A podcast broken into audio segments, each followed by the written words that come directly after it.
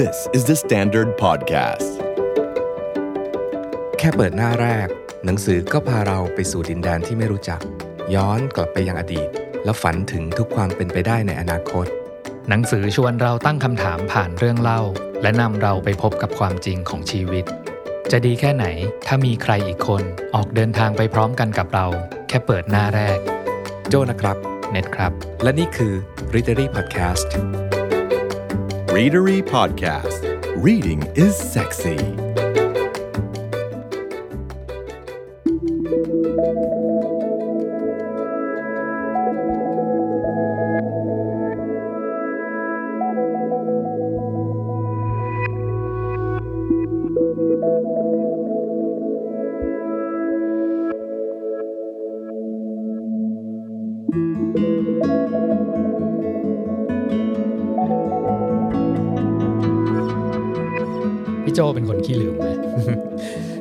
ชีวิตเลยนะพี่เนทเราโดนเพื่อนล้อมาตลอดเลยเว้ยว่าอีโจเป็นคนขี้ลืม คือแบบเราลืมนะ ถึงขั้นเป็นปมอะตอนเรียนหนังสืออะเวลาอ่านหนังสือแล้วมันอ่านแล้วมันจำไม่ได้พอจำไม่ได้มันก็สอบได้คะแนนไม่ดีพอสอบได้คะแนนไม่ดี เราก็คิดว่าตัวเราเป็นคนเรียนหนังสือไม่เก่งเว้ยแล้วมันมีอีกเรื่องหนึงนะที่ช่วงนี้คิดบ่อยมากเลย เราเป็นคนที่ดูหนังอ่านหนังสือเยอะมากๆมากๆอะแล้วอยู่มาวันหนึ่งก็คิดขึ้นมาเฮ้ยเราจำเรื่องที่อยู่ในหนังหรือในหนังสือบางเล่มไม่ได้อืมแล้วเราก็แบบว่าเฮ้ยถ้างั้นเราจะอ่านหนังสือหรือดูหนังกันไปเยอะๆทำไมวะถ้าอ่านแล้วจำไม่ได้อะอืมอาการนี้แบบว่าเคยคุยกันหลายรอบอืนะมเวลาแบบเฮ้ยกำลังนึกถึงหนังสือหรือหนังสักเรื่องหนึ่งอะแล้วมันมันรู้ข้อมูลแค่นิดเดียวอะไรเงี้ยอืมแต่ถามกันไปถามกันมาแบบ ไม่มีใครจำได้ว่าอืมมาจากหนังสืออะไร แต่เรารู้ว่าเราดูแล้วเออแต่เรารู้ว่าดูดูหนังเรื่องนี้กันแล้วอืมทีนี้แต่ความน่าสนใจคือไอ้เรื่องการจำหรือการลืมเนี่ย แต่ทำไมเรื่องบางเรื่องเราก็จำได้ดีมากเลยอืมอืมอืมอืมแต่แต่ทำไมบางเรื่องอย่างอย่าง เอ่อเรื่องตัวละครในหนังหรือแบบเรื่องเนี้ยทอมแฮงค์เล่นกับใครวะอะคือคือแบบคือคิดอีกหน่อยอะเราก็ตอบได้ว่าเรื่องเนี้ยทอมแฮงค์เล่นกับเมกไรอันเนาะอืมแต่บางครั้งทำไมอยู่ดีๆ ความทรงจำตอนนั้นก็ลืมไปหมดเลยทั้งๆที่คือเป็มันนหนัเหมือนงโปรดด้วยมันเหมือนเอ้ยคุ้นๆว่าสองคนเนี้ยแสดงแล้วก็ฉากมันเป็นประมาณเนี้ยเนาะแต่ถ้าให้ถามตอนเนี้ยว่าหนังชื่อเรื่องว่าอะไรนึกไม่ออก อืมแล้วพี่เนทล่ะ เอาจริง ขี้ลืมมาก คืออย่างวันเนี้ยอืมเราจะจำไม่ได้แล้วว่าวันเนี้ยกินกาแฟไปกี่แก้ว แล้วถ้าเกิดลองลองพยายามตั้งใจนั่งนึกดูเนาะว่าเฮ้ยเมื่อเช้ากินเปล่าวะอืมเมื่อสายๆหรือกลางวันเนี่ยอีกกี่แก้วอะไรเงี้ยคือคือเหมือนความไม่แน่ใจในข้อมูลที่เรานึกย้อนกลับไปอะมันคลับคล้ายคลับคลาว่าเฮ้ยหรือเรากินไปแล้วแบบสามแก้ววะหรือว่าสามแก้วเนี้ยสองแก้วมันเป็นแก้วเมื่อวานแล้ววันเนี้ย มีแค่แก้วเดียวอะไรเงี้ยมันอืมมันมันมันตามมาด้วยความไม่มั่นใจๆอืมอืมอืมแต่ว่าบางทีเนี่ย ความจำบางอย่างอะไรเงี้ย ความจำไกลๆก็ได้ เวลานึกย้อนกันวันเนี้ยนึกนึกถึงมันนึกกลับไปทบทวนอะไรเงี้ย มีความรู้สึกเหมือนจะจำได้เนาะอืมแต่ความรู้สึกอีกอันหนึ่งที่มันผุดขึ้นมาก็คือ ไอ้ที่เราบอกว่าเราจำได้นั้นน่ะ มันเป็นเรื่องที่เกิดขึ้นจริง ๆ หรือเราจริงไหมนะหรือเราแต่งเพิ่มวะอืมหรือว่าเราเอาเหตุการณ์สองสามเหตุการณ์มายำรวมกัน แล้วกลายมาเป็นเหตุการณ์เดียวใช่เวลาเราคุยถึงเวลาเราไปเชียงใหม่กันอะคือเราไปเชียงใหม่กันหลายรอบ แล้วพอคุยว่าเอ้ยจำได้ไหมตอนไปเชียงใหม่ ตอนนั้นตอนนี้มันเหมือนเชียงใหม่สิบรอบมันมันมันรวมอยู่รอบเดียวอะอืมอืมอืมอืมความจำมันเป็นอย่างนี้เนาะมันไม่มี remark ไวเนาะว่าเฮ้ยเอออันเนี้ยมันคือแบบว่าปีหนึ่งเก้า แปดศูนย์อืมอันนี้แบบว่าเป็นปีสองพันละ อันนี้เป็นอืมปีสองพันสิบอะไรเงี้ย แต่ว่ามันเหมือนขยำขยำรวมรวมกัน แล้วก็ไม่มี label อะไรทั้งนั้นอะไรเงี้ยแปลว่า เออ พอพูดถึงเรื่องแบบความจำเรื่องการลืมอะไรอย่างเงี้ย มันเป็นเรื่องที่เรารู้สึกว่ามันซับซ้อน แล้วก็หลาย ๆ ครั้งเราก็อยากรู้ว่าเฮ้ยจริง ๆ แล้วมันทำงานยังไงกันแน่ทำไมเราถึงจำเรื่องนี้ได้ บางเรื่องเราถึงจำไม่ได้อะไรเงี้ย แล้วก็ เอ่อเวลาพูดถึงท็อปิกเนี้ยเรื่องการจำการลืมอะไรเงี้ยจำได้ว่าตอนเด็กๆไม่ชอบอะเวลามีคนพูดกับเราว่า อย่าลืมว่าตัวเองเป็นใครอะไรเงี้ยเออมันเหมือนกับว่าเฮ้ยทำไมนะเออแล้วแล้วจริง ๆ เราลืมตัวเองหรือว่าจริง ๆ แล้วเราไม่ได้ลืมหรือคนที่พูดประโยคเนี้ยต้องการสื่อความหมายว่าอะไร แต่ที่แน่ๆพี่เนทจำประโยคนี้ได้เว้ยอืมแต่เราจำประโยคนี้ได้แม่นเนอะอืมแต่เราเออจำไม่ได้แล้วว่าใครเป็นคนพูดกับเราใช่เรารู้เรารู้แต่ว่าประโยคเนี้ยมันทำให้เรารู้สึกอึดอัด ไม่สบายใจ เรารู้สึกว่า เราต้องมีคำตอบให้กับประโยคนี้ให้ได้อะไรเงี้ยกับอีกอันหนึงอะที่มันเหมือนเป็นอาการ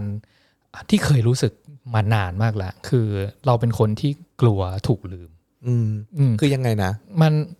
จริง ๆ เรื่องเนี้ยมันเป็นเรื่องของแบบความไม่แน่นอนของชีวิตอะไรเงี้ยเวลาหลายหลายๆครั้งที่เวลาเราได้ยินข่าวเรื่องโศกนาฏกรรม เรามักจะแบบนึกถึงสถานการณ์ what if ว่าเฮ้ยถ้าเกิดเป็นเราล่ะที่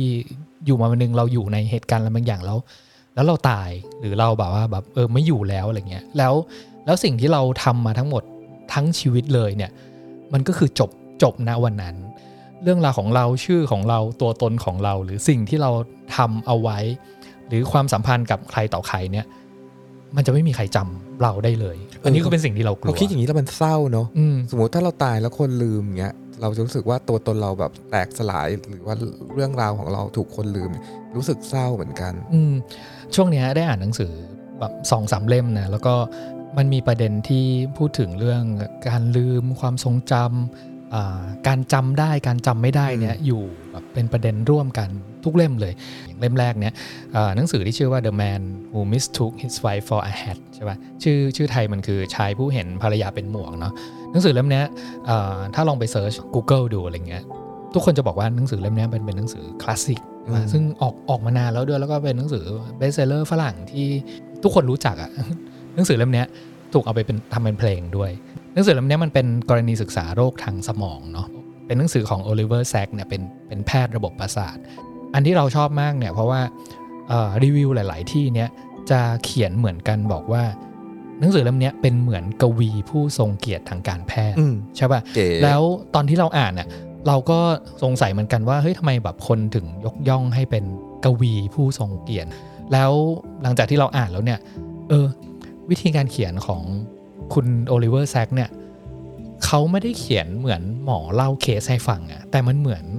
มันเหมือนนักเขียน เหมือนเรื่องสั้ก่นๆๆอะเคลียร์ก่อน เรื่องเนี้ยเป็น non-fiction อืมอืมที่คุณหมอเขียน แต่เรื่องมันสนุกราวกับว่าแบบแต่ละ chapter เนี่ยมันเป็นจบในตอนเนอะก็เป็นเรื่องใครเรื่องมันอะไรอย่างเงี้ย ประเด็นของเรื่องนี้เนี่ยคืออาพอมันเป็นเรื่องเคสเรื่องเรื่องโรคทางสมองต่าง ๆ นี่เนาะเวลาเราอ่านเนี่ยเราเรารีเลทกับมันมากอืมๆเพราะว่าเราจะนึกถึง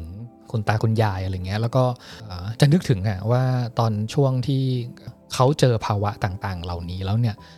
อย่างบางเรื่องเรานึกถึงย่าอะไรเงี้ยเพราะว่าเราจำได้ว่าตอนก่อนที่ย่าจะเสียอะไรเงี้ยคือย่าจำเราไม่ได้ก็หรอเออแล้วแล้วพออ่านอ่าบางเรื่องที่มีเคสใกล้ ๆ กันอย่างเงี้ยว่าเออสำหรับอ่าคนสูงอายุแล้วที่จำใครไม่ได้แล้วอะไรเงี้ยคือ อ่านไปก็นึกถึงย่าแล้วก็ร้องไห้ไปอะไรเงี้ยเออมันมันมันดึงความรู้สึกร่วมของเราไปด้วยอืมอย่างมันมีเคสที่เป็นชื่อเดียวกับหนังสือเลยชายผู้เห็นภรรยาเป็นหมวกอะไรเงี้ยเขาก็พูดถึงถ้าจำไม่ผิดนะคือ Mr. P อะไรเงี้ยอืมแล้วก็ตอน Mr. P ไปหาคุณคุณหมอโอลิเวอร์แซกอะไรเงี้ย Mr. P เป็นคนที่ก็ดูเหมือนคนปกติเนาะแต่ว่าเขาไม่สามารถแปลงสิ่งที่มองเห็น ให้เป็นสิ่งนั้นได้อืมใช่ป่ะชื่อชื่อเรื่องเคสเนี่ยก็คือมันมีมีตอนที่กำลังคุยปรึกษาเรื่องอาการต่างๆ กับคุณหมออยู่อะไรเงี้ยแล้ว Mr. P เนี่ยไปหยิบหมวก ซึ่งไม่ใช่หมวก ซึ่งเป็นหัวฉันของชบภรรยาเขาฉกมานี้สวมกเอออืมฉากเนี้ยก็คือแบบคุยกันเสร็จแล้วจะกลับแล้วอืม Mr. P เป็นแบบคล้ายๆผู้สุภาพบุรุษที่แบบว่าอืมก่อนกลับต้องใส่หมวกอะอืมก็ตอนคุยอะหมอบอกว่าก็คุยกันดีทุกอย่างแต่ตอนก่อนกลับอะจะหยิบหมวกใส่อะดันไปหยิบหัวเมียมาใส่หัวเออตัวเองเอออีเมียก็เออทำหน้าเบ้บอกว่าเออเนี่ยประจำมาหมอเอออย่างเอเงี้ยอหรือหรือตอนที่เขาจะอ่าหมอให้ถอดรองเท้าอืมใช่ป่ะแล้วก็แล้วก็ให้สวมรองเท้ากลับอะไรเงี้ยเออปรากฏว่าแทนที่เขาจะไปหยิบที่รองเท้าแต่ก็คือหยิบ เอามือมาจับที่เท้าตัวเอง แล้วก็บอกว่าเนี่ยคือรองเท้าอะไรเงี้ยก็รองเท้าก็อยู่ตรงนี้แล้วไงอะไรเงี้ยเออก็คืออามันก็จะเป็นเคสอาการทางสมองที่ไม่สามารถเปลี่ยนข้อมูลภาพที่เห็นเนี่ยให้เป็นของจริง ๆตามแฟกต์ของมันได้ แต่แต่ในหัวเนี่ยยังประมวลผลยังมีข้อมูลต่างๆ ที่จะบอกว่าสิ่งนั้นสิ่งนี้นะแต่ว่ามันอาจจะไม่ใช่สิ่งที่เป็นจริง ๆ ที่เห็นจริงๆอะไรเงี้ย แต่ว่าในหนังสือเล่มนี้เนี่ยมันมีอีกเคสหนึ่งที่ชื่อเคสนาวิกโยธินผู้หลงทางอะไรเงี้ยเป็นเคสที่เราประทับใจมากประทับใจ หมายถึงว่าอ่าเราค่อนข้าง relate กับเรื่องเนี้ยมันเหมือนกับการอ่านนิยายเนาะมันคือเขาพูดถึงแบบว่าผู้ชายที่มีอายุเยอะแล้วละ49 ปีอาอาการของเขาก็คือเขาไม่สามารถจดจำเรื่องราวต่างๆ หลังจากปี 1945 ไปแล้ว ซึ่งตอนที่มาหาหมอเนี่ยคือปี 1975 มันมีอันหนึ่งที่เราชอบมากก็คือ หมอเปิด National Geographic ให้ดูเนาะเป็นรูปโลกซึ่งถ่ายมาจากดวงจันทร์ ถ้าใครจำข้อมูลได้เนาะคือยานอพอลโล 11 เนี่ยไปดวงจันทร์ปี 1969 ใช่ป่ะ แล้วก็ถามว่าเนี่ยรูปดาวเคราะห์เนี่ยคือดาวอะไรรู้ไหมอะไรเงี้ยผู้ชายคนนั้นบอกว่าอ๋อรูปพระจันทร์ไงอะไรเงี้ยแต่ตอนที่หมอบอกว่าเฮ้ยไม่ใช่นี่คือรูปโลก เขาก็จะเถียงกลับมาว่าเฮ้ย มันจะเป็นไปได้ยังไง คือจะมีใครแบบคุณหมออย่าล้อเล่นสีจะมีคนแบบขึ้นไปบนดวงจันทร์แล้วถ่ายกลับมาแบบให้เป็นภาพลูกโลกได้เหรออะไรเงี้ย เพราะว่าเขาไม่มีข้อมูลไงว่าหนึ่งปี 1969เนี่ยคือมนุษย์ส่งคนไปอยู่บนดวงจันทร์ได้แล้วอะไรเงี้ย แล้วก็ประโยคที่เราแบบโน้ตเอาไว้เลยอะว่าจิมมี่ผู้ชายคนนี้ชื่อจิมมี่เนาะคือชายผู้ถูกกักขังอยู่บนเกาะโดดเดี่ยว กลางท้องทะเลแห่งการลืม ตรงนี้แหละที่เรารู้สึกว่า ประโยคแบบนี้เราจะเจออยู่เต็มไปหมดเลยในหนังสือว่าด้วยเคสเรื่องอาการทางสมองแบบเนี้ยเราถึงเข้าใจแล้วว่าคนที่ยกย่องหนังสือเล่มนี้ว่าเป็นกวีผู้ทรงเกียรติทางการแพทย์มันคือแบบนี้นี่เอง มันมีการลืมแปลกๆ หลายแบบอยู่ในหนังสือเล่มนี้เนาะอืมอืมอืมกับอีกเล่มหนึ่งเล่มนี้เป็นนิยายญี่ปุ่น ชื่อว่า The Memory Police เล่มนี้มีมีแปลไทยด้วย เล่มนี้มันเป็นนิยายไซไฟเรียกว่านิยายไซไฟก็ได้นะ มันเป็นเรื่องที่พูดถึง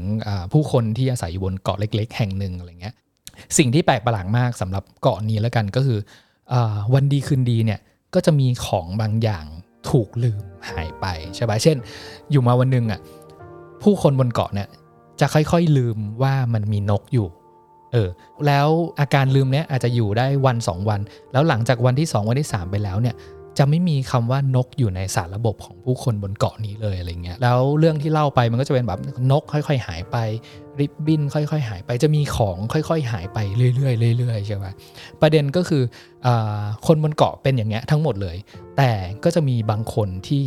ไม่ได้เป็นแบบนั้น ก็คือเขายังจำได้ว่าเคยมีสิ่งของอะไรอยู่บนเกาะนี้บ้างอะไรเงี้ยกลายเป็นว่าคนที่ที่ไม่ลืมแบบเนี้ยกลายเป็นคนส่วนน้อย ทางการก็เลยตั้งตำรวจผู้ควบคุมความลับเนี่ยมาคอยจัดการคนที่ไม่ลืมต่างๆ เพราะว่าเป็นคนที่เป็นอันตรายบนเกาะนี้อะไรเงี้ยก็คนที่ไม่ลืมต่างๆเหล่านี้ก็จะต้องถูกจับตัวไปแล้วก็ทำให้สูญหายไปอะไรเงี้ยเรื่องราวก็ก็ขึ้นมาประมาณประมาณประมาณแถวๆนี้ใช่ไหมแต่เรื่องนี้คือนางเอกเป็นนักเขียนใช่ป่ะคือกำลังเขียนนิยายอยู่ แล้วก็เอานิยายไปปรึกษากับบรรณาธิการอยู่เรื่อยๆอะไรเงี้ยปรากฏว่าเรื่องของเรื่องเนี้ย มันเกิดขึ้นเพราะว่าบรรณาธิการของเธอนั้นเป็นคนที่ไม่ลืม อืมแต่เรื่องนี้แนะนำให้อ่านมาว่ามันสนุกก็หนึ่งก่อน Memory Police ของโยโกะก็ว่าสนุกมากอะเรื่องมันเป็นไซไฟแฟนตาซีนะพี่เนทแล้วมันแบบตำรวจชื่อมันบอกเนาะ Memory Police ตำรวจจับความทรงจำก็คือจับความทรงจำไปทิ้งอะพูดง่ายๆสมมติว่ามีอยู่วันหนึ่งทุกคนพร้อมใจกันทิ้งดอกกุหลาบบนเกาะทั้งหมด เพื่อที่ว่าอีกต่อมาอีกแป๊บหนึ่งก็จะลืมไปอะไรอย่างเงี้ย แบบมันเล่นสนุกกับความทรงจำของเราด้วยว่าจะเป็นยังไง ถ้าเราค่อยๆ ลืมไป สมมติเราทิ้งอะไรบางอย่างไป ทั้งโลกพร้อมใจกันทิ้งดอกกุหลาบทั้งหมดทั้งโลกเนี่ยแล้วอีกไม่กี่วันเราก็จะลืมดอกกุหลาบนี้ไปอะไรเงี้ยแล้วมันจะเป็นยังไงวะถ้าเกิดขึ้นกับเราอะไรเงี้ยเราเราชอบหนังสือเล่มนี้เนี่ยเพราะว่าคือเราอ่าน ใน layer แรกนะมันเหมือนเป็นนิยายสายฝ่ายพูดถึงเรื่องแบบว่าเบอร์ดินแดนที่มันไม่มีอยู่จริงอะแต่ว่าในจินตนาการของคนคนเขียนก็คือมันเป็นเกาะที่ทุกคนค่อยๆ ลืมบางสิ่งบางอย่างไปเรื่อยๆอะไรเงี้ยแต่ว่าอีกชั้นหนึ่งเรารู้สึกว่าคนเขียนน่าจะพยายามสื่อถึงอะไรบางอย่าง ซึ่งซึ่งของเราแล้วกันเราเราตีความว่าเขากำลังพูดถึงเรื่องการลืมแบบอัลไซเมอร์ใช่ใช่ว่ามันเหมือนกับแบบว่า เอ้ยเขาอาจจะได้สิ่งนี้มาจากการ มีคุณตาคุณยายหรือได้รับข้อมูลในเรื่องของคนที่เป็นอัลไซเมอร์ ความจำเขาค่อยเลือนหายไปทีละอย่างอะไรเงี้ยแล้วแล้วเอาสิ่งเนี้ยมาลองเป็นเขียน fiction ที่เป็นตัวแทน เล่าเรื่องต่างๆ นานาพวกนี้อีกทีหนึ่งพออ่านไปแล้วเนี่ยเรื่องเส้นบนอะมันก็คือเป็นเรื่องที่อยู่บนเกาะนะแต่อีกเส้นหนึ่งเรารู้สึกว่าเรา ทำไมเรานึกถึงแบบว่าแบบเขาเขียนถึงแบบผู้คนที่ความจำมันค่อยๆ เลือนหายไปเรื่อยๆแบบนี้มันเจ๋งตรงนี้แหละให้อ่านเป็น2 layer ไอ้ layer บนก็คือผจญภัยสนุกไปกับการที่จะรักษาความทรงจำบางอย่างลืมบางอย่างอะไรกันไปอะไรเงี้ยแต่ layer ที่2เนี่ยถ้าใครมีโอกาสได้อ่านอยากให้อ่านแล้วรู้สึกว่า ตอนเราอ่านเรารู้สึกว่าเหมือนเราอะกำลังเป็นอัลไซเมอร์ที่ค่อยๆ ลืมไปทีละอย่าง ดังนั้นตัวละครที่ อยู่ในเรื่องนี้มันเป็น symbolic พี่เน้นคุณบรรณาธิการหรือคุณตาอาจจะเป็นคนในครอบครัวของเรา ที่สมมติว่าสมมติว่าคุณตาอาจจะเป็นปู่ของเรา คุณบรรณาธิการอาจจะเป็นพ่อของเรา แต่เราลืมไปแล้วเขาเป็นพ่อเรา แต่เขาเป็นคนอ่านหนังสือเรา เราก็เลยเรียกเขาว่าคุณบรรณาธิการ ลองอ่านโดยใช้อ่า symbolic พวกเนี้ยว่าเราค่อยๆ ลืมอะไรไปทีละอย่างทีละอย่างทีละอย่างแล้วด้วยความที่เป็น fiction เนี่ยเนาะมันตั้งคำถามใหญ่ ๆ ทิ้งไว้เยอะมากเลยนะเช่นถ้าเกิดบอกว่าแบบ ถ้าเกิดเราถูกลืมไปอะไรเงี้ยสิ่งที่เป็นตัวเราจะยังหลงเหลืออยู่ไหม อะไรอะไรทำนองเนี้ยมันมีหนังสืออีกเล่มหนึ่งซึ่งอันเนี้ยที่ซื้อหนังสือเล่มนี้มาอ่านอะเพราะว่าชื่อเลย ชื่อหนังสือมันชื่อว่า things remember and things forgotten ใช่ป่ะชื่อตรงตัวกับสิ่งที่เราจะคุยกันใน EP นี้เลยก็คือบอกว่าแบบสิ่งที่พวกเราจำได้และสิ่งที่พวกเรากำลังหลงลืมไปเรื่อยๆอะไรเงี้ยเออแล้ว เรื่องนี้มันเป็น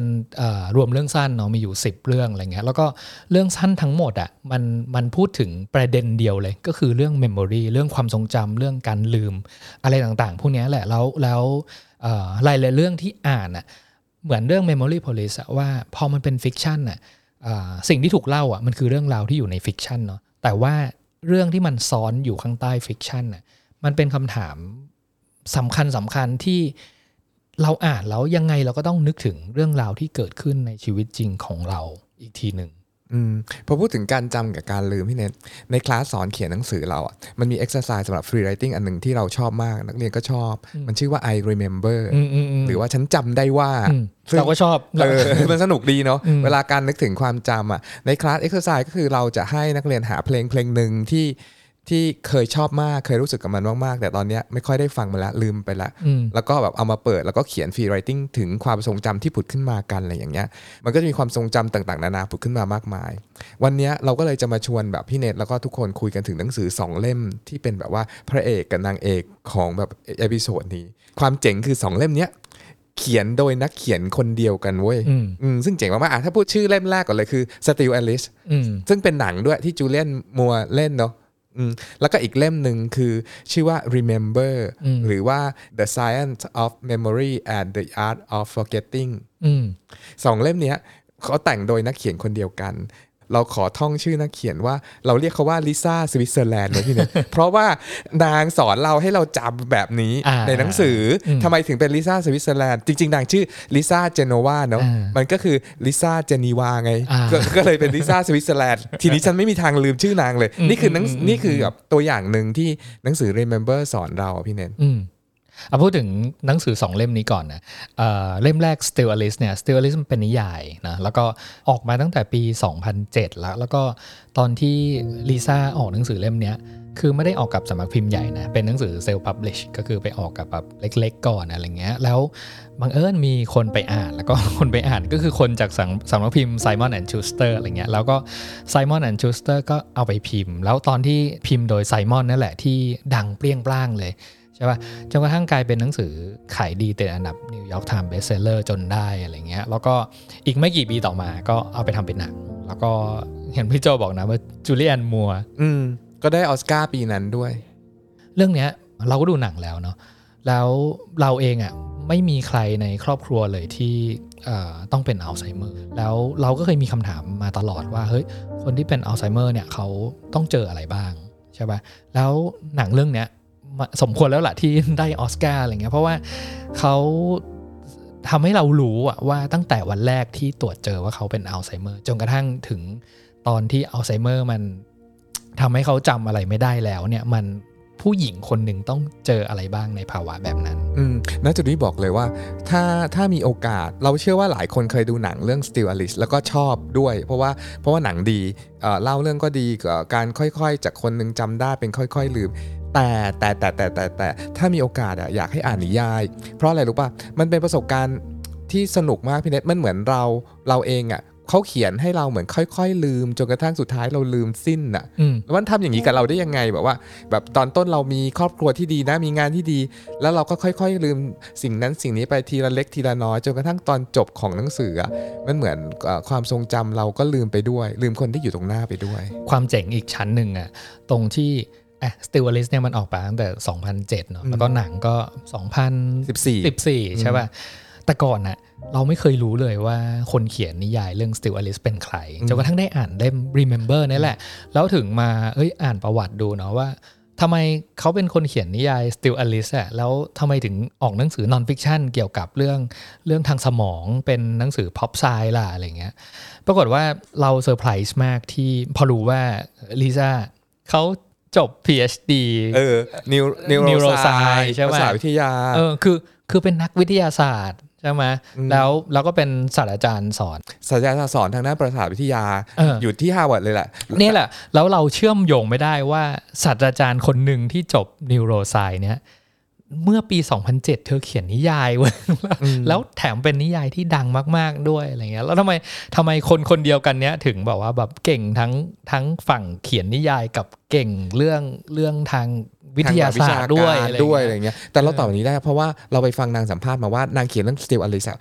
เพราะว่าคุณย่าของนางหรือตระกูลของนางอะมีคนเป็นอัลไซเมอร์เป็นระยะระยะอืมอืมรวมถึงตัวเธอที่อนาคตก็อาจจะเป็นด้วยอะไรเงี้ยอืมนางรู้สึกว่า มันมีวิทยาศาสตร์ หรือวิชาการที่แบบว่าสำรวจแบบมุมมองของหมอ หรือนักวิชาการไปสู่คนไข้ แต่ยังไม่เคยมีใครพูดถึงการที่แบบจากมุมมองจากคนไข้ออกมาสู่โลกภายนอกอะนางก็เลยเขียนนิยายเป็นนิยายดีกว่านะอะไรเงี้ยแล้วก็เดาว่าคงไม่มีใครซื้อหรอกงั้นพิมพ์เองแล้วกันไม่กี่ไม่กี่เล่มอะไรเงี้ยแต่สุดท้ายก็อย่างที่ว่าสำนักพิมพ์ก็เอาไปพิมพ์อะเนี่ยหนังสือสองเล่มเนี้ยตอนที่เราชวนกันอ่านเพื่อทำ episode นี้เนาะมันก็เลยกลายเป็นว่าเอ้ยเราอ่าน Still Alice เป็นนิยายที่พูดถึงอะผู้หญิงอะอายุ 50 ที่ตรวจเจอว่าตัวเองเป็นอัลไซเมอร์อะไรเงี้ยแล้วหนังสือ Remember เนี่ยสำหรับเราเรารู้สึกว่าเฮ้ยมันเป็นหนังสือภาคต่อของ Still Alice เนาะแต่แทนที่จะเป็นนิยายต่ออะไรเงี้ยเป็นหนังสือ pop sci ซึ่งแบบว่าเออเก๋ดีเนาะแต่ Remember เนี่ยมันเพิ่งออกเมื่อ 2021 นี้เองเนาะอืมอืมอืมเป็นหนังสือที่ใหม่มากๆอืมเพราะใน Remember เองอะไรเงี้ยคุณลิซ่าเองก็ยก หลาย ๆ อย่างที่เธอเขียนในนิยายเรื่อง Still Alice อะมาอธิบายต่อในเรื่อง Remember นี้ด้วยอืมตอนคุยเรื่อง Remember เราตื่นเต้น เพราะว่าเราจำได้ว่าพี่เน็ตเคยแซวเราว่า อ่า เล่มนี้ Remember เป็นหนังสือแห่งปีอีกแล้วไหมพี่โจอะไรเงี้ย คือคือพี่โจแม่งเป็นหนังสือแห่งปีตลอดอะหนังสือที่ฉันชอบอะแต่ขอตอบตรงนี้เลยว่าสำหรับเรานะ Remember เป็นหนังสือเปลี่ยนชีวิตเลย ถ้าใครมาถามที่จะตอบเล่มนี้เลยว่า Remember เป็นหนังสือเปลี่ยนชีวิต มันเปลี่ยนยังไงหนึ่ง Remember ทำให้เราเป็นมิตรกับการลืมของตัวเองมากอะอืมปกติคนเราเนาะชอบมองว่าการจำเป็นพระเอก การลืมเป็นผู้ร้ายมาตลอด เราเองก็เป็นอย่างนั้น จริง อืมใช่ป่ะสำหรับเราอะพอเราอ่าน Remember ปุ๊บอะเราเข้าใจเลยว่า อ๋อ จริง ๆ ไม่ใช่ว่ะ การจำกับการลืมอะเป็นเหมือนคู่จิ้นกันนะพี่เนทอืมอืมเขาเป็นเหมือนพระเอกกับนางเอกเขาไม่ได้เป็นว่าเป็นพระเอกไม่ใช่กับพผู้ระเอร้ากยกับผู้ร้ายละเอออืม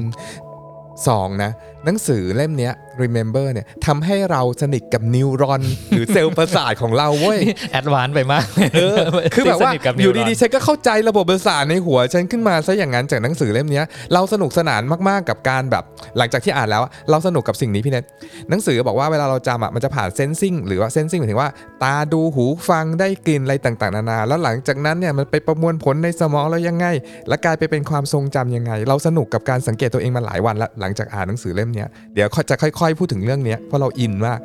แล้วก็ประเด็นที่ 3 คือ หนังสือเล่มเนี้ยสอนเราอย่างเป็นรูปธรรมว่า ถ้าเราอยากจะจำอะไรเนี่ยต้องทำอย่างไร 1 2 3 4อืมอืมเมื่อก่อนเนี่ยจำได้ปะปมด้อยของโจ้คือการเป็นคนที่เรียนหนังสือไม่เก่งอืมอืมอืมจริง ๆ หนังสือเล่มนี้อธิบายหมดเลยว่า มันมีเหตุผลว่าทำไม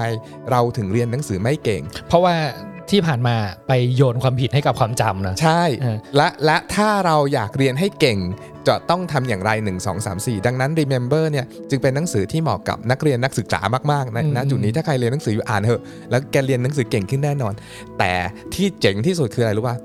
นอกจากเราจะเทรนตัวเองให้เราจำได้ดีขึ้นได้แล้วเนี่ย เราสามารถเทรนตัวเองให้เราลืมได้ด้วยพี่เดชอันนี้มหัศจรรย์มากนะอืมคือเราสามารถลืมเรื่องอกหักในอดีต ลืมเรื่องเจ็บปวด ลืมเรื่องห่วยๆที่เคยเกิดขึ้นกับเราในอดีตได้ อย่างไรหนังสือเล่มนี้บอกเราหมดเลย ซึ่งเราไม่เคยเชื่อว่ามันทำได้ไงเมื่อก่อนเราคิดว่าความทรงจำมันมีเหมือน superpower ที่ที่มาแบบควบคุมเราอยู่อะแต่หนังสือเรื่อง Remember เนี่ยลิซ่าเจเนว่าสอนให้เราสามารถควบคุมความจำการลืมได้ทั้งหมดเลย แล้ววันนี้เราก็จะพูดถึงเรื่องการจำแล้วก็การลืมสองเรื่องนี้แหละ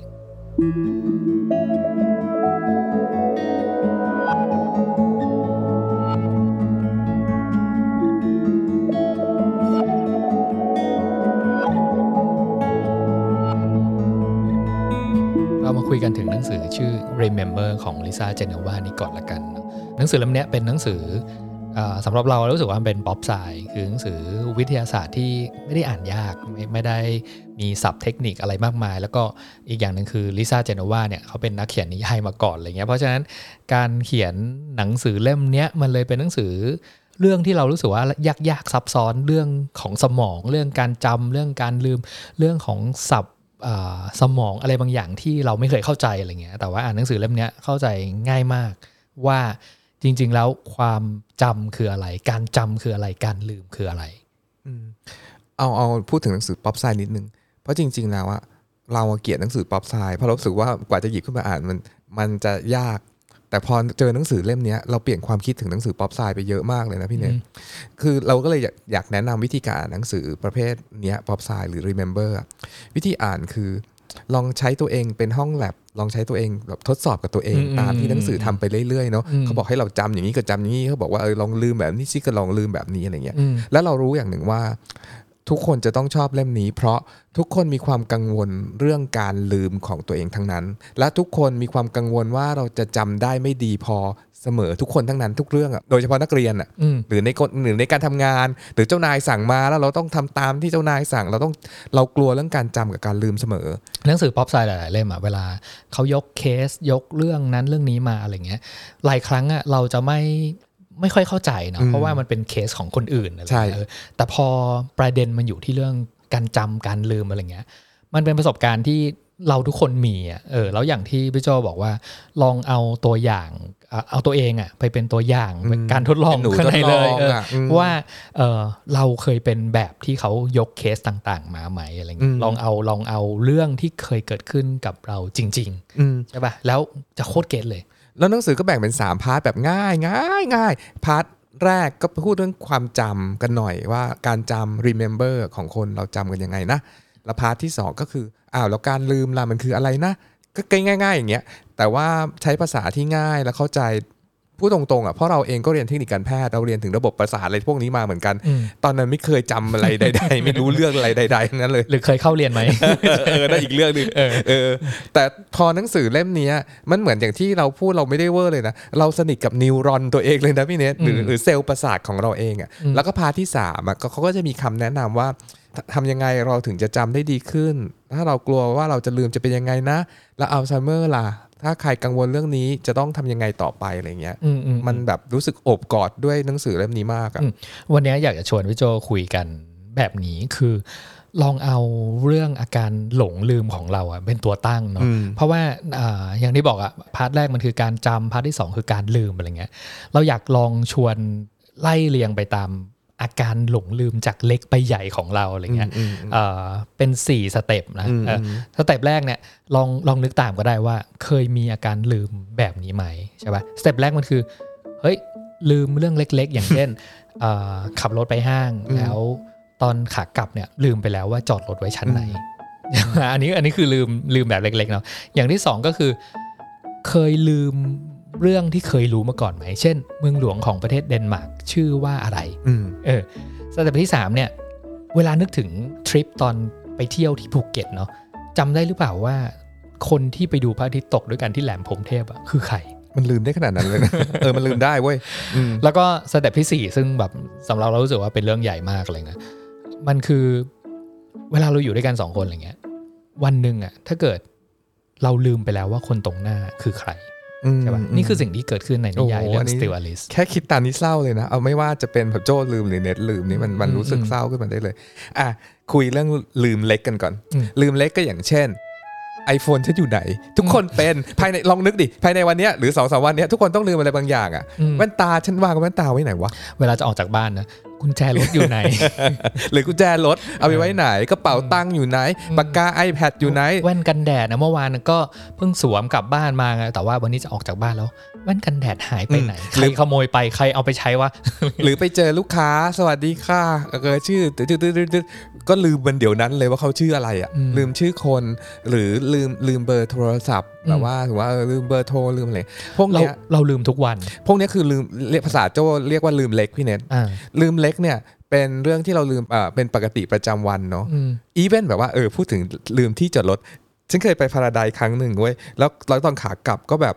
หารถที่ตัวเองจอดไม่เจอ ก็คิดว่าจอดผิดชั้นก็เดินหาชั้นหนึ่งชั้นสี่ชั้นหนึ่งชั้นสี่อะไรเงี้ยอืมเครียดถึงขั้นว่าเออสงสัยรถโดนขโมยต้องไปแจ้งยามเนาะอะไรเงี้ยแล้วฉันก็โทรหาพี่เนทแล้วพี่เนทบอกว่าไปแท็กซี่มึงไม่ได้เอารถไปวันนี้วันนี้คือไปแท็กซี่ คือคือลืมได้ขนาดเนี้ยอืมอืมแต่อีเวนต์ลืมอย่างเงี้ยก็ยังเรียก ว่าลืมเล็กเนาะอืมอืมข้อหนึ่งทุกคนสบายใจได้นะฮะ ถ้าทุกคนลืมอะไรประมาณอย่างเงี้ย คุณไม่ได้มีปัญหากับความทรงจอืมำอืมภาษาอังกฤษเรียกว่า normal forget อืมอืมคือลืมแบบเนี้ยเป็นเรื่องลืมเป็นเรื่องปกติ ทุกคนลืม ใช่ เพราะจริง ๆ แล้วเอาแบบจริง ๆ จริงๆอะเราไม่ได้ลืม แต่เราไม่ได้จำต่างหากตั้งแต่แรก คือเราไม่ได้จำเลยสมมติว่าจอดรถเรามารถแล้วจอดรถไว้ชั้นไหนอะอืม เราว่าหลายคนที่ฟังก็ต้องเป็นมั้งแบบว่าจอดรถไว้ชั้น 3 หรือชั้น 4 3A 3B 4B 4A เนี่ยทุกคนต้องเคยเจอเหตุการณ์เนี้ยหรือ iPhone ฉันอยู่ไหน การลืมแบบเนี้ยมันเป็นการลืมแบบปกติ ไม่ได้เป็นอัลไซเมอร์ทุกคนยังไม่ต้องกังวลใจอะไรใด ๆ ไป หรือว่าไม่ต้องกังวลว่าคุณเป็นคนขี้ลืมไหมอย่างไรเนาะอะแต่ถ้าจะพูดถึงการลืมเนี่ยในบทที่หนึ่งอะเราพูดถึงแบบ how to create memory กันหน่อย การสร้างความทรงจำของคนเป็นยังไง เราจะได้เข้าใจเรื่องการลืมเนาะ การสร้างความทรงจำหรือ memory ของคนเนี่ยมันมี 4 step พี่เน็ต step ที่1ภาษาอังกฤษ encoding ฉันลองใช้ทฤษฎีที่เขาสอนฉันมาเลยนะ วิธีการจำต่างๆเนี่ยหนึ่งเราจำเพราะว่าเวลาเรารับประสาทสัมผัสต่างๆ เช่นการมองเห็นหรือการได้ยินเพลงมา หรือได้ยินเสียงอะไรได้กลิ่นอะไร การเรียนภาษาใหม่ มันจะถูก encode หมายถึงว่าภาษาคอมพิวเตอร์เลยแปลงหรือ translate ให้เป็นภาษาของสมองอืมอือืมมก่อนขั้นแรกเนาะ ขั้นที่ 2 หลังจากที่แปลงเป็นภาษาสมองแล้วเนี่ย มันจะเป็นขั้นตอนที่ชื่อว่า consolidation หรือการเชื่อมโยงข้อมูลต่างๆ ที่เคยมีอยู่ในหัวอยู่แล้ว ในหนังสือ remember ภาษาไทยใช้คำว่าทำให้เสถียรอืมแต่ว่าคำอธิบายก็คือมันไปเชื่อมโยง มันสร้างแพทเทิร์นแล้วก็เชื่อมโยงกับข้อมูลเก่าๆที่เรามีอะสมมติเราเห็นแบบว่าปลาแซลมอน มันก็ไปเชื่อมโยงกับเฮ้ยที่เราเคยกินปลาแซลมอนมันจะรสชาติเป็นอย่างนั้นอย่างนี้อะไรอย่างเงี้ยอืมอืมการเชื่อมโยงเนี้ยเพื่อที่จะบอกว่าเฮ้ยถ้ามันสำคัญมันจะเป็นขั้นตอนที่ 3 คือเอาไปเก็บ storage คือเอาไปเก็บ และการเก็บของการทรงจำเนี่ย มันไม่ได้เก็บแบบเหมือนวิดีโอกล้องถ่ายรูปที่เราถ่ายแชะและเก็บเป็นรูปเนาะอืมมันเก็บลักษณะคอมพิวเตอร์คือเอาไปกระจายอยู่ทั่ว ๆ สมองอะความทรงจำเป็นเป็นสิ่งหนึ่งที่แปลกอย่างหนึ่งของสมอง สมมุติถ้าเราพูดถึงการเคลื่อนไหว มันจะไปอยู่ที่สมองที่ใดที่หนึ่งที่เดียว การได้ยินก็จะอยู่ที่หนึ่ง การเห็นก็อยู่ที่หนึ่ง แต่การจำเนี่ยหรือความทรงจำเนี่ยมันถูกกระจายไปอยู่ทั่ว ๆ สมองพี่เน้นอืมอืมและขั้นตอนทีสี่4สำคัญมาก ๆ ภาษาอังกฤษชื่อว่า retrieval คือการแบบว่าการกู้ข้อมูลคือการเรียกข้อมูลมันถึงจะเรียกว่าจำได้ไงอืมพอถือว่าเราจะจำอะทุกคนลองนึกถึงภาพปลาแซลมอน ซูชิขึ้นมาอย่างเงี้ยทุกคนภาพเนี้ยมันจะมาจากที่นู่นที่นู่นที่นี่นี่ภาษีส้มมาปลาปลาร้านอาหารญี่ปุ่นมา เพลงญี่ปุ่นที่เคยไปกินคนที่เราไปกินด้วยมันจะมาจากสมองที่ต่างๆ มันก็จะมี 4 ขั้นหนึ่งหนึ่งก็คือแบบว่า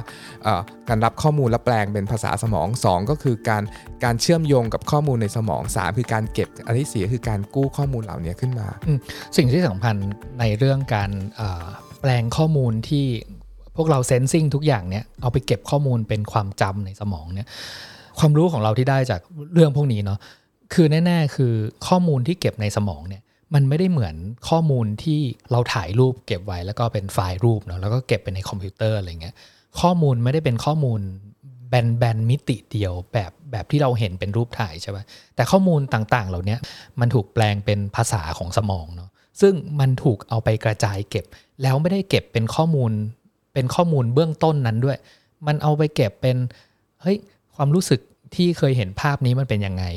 หรือกลิ่นที่เราเคยได้กลิ่น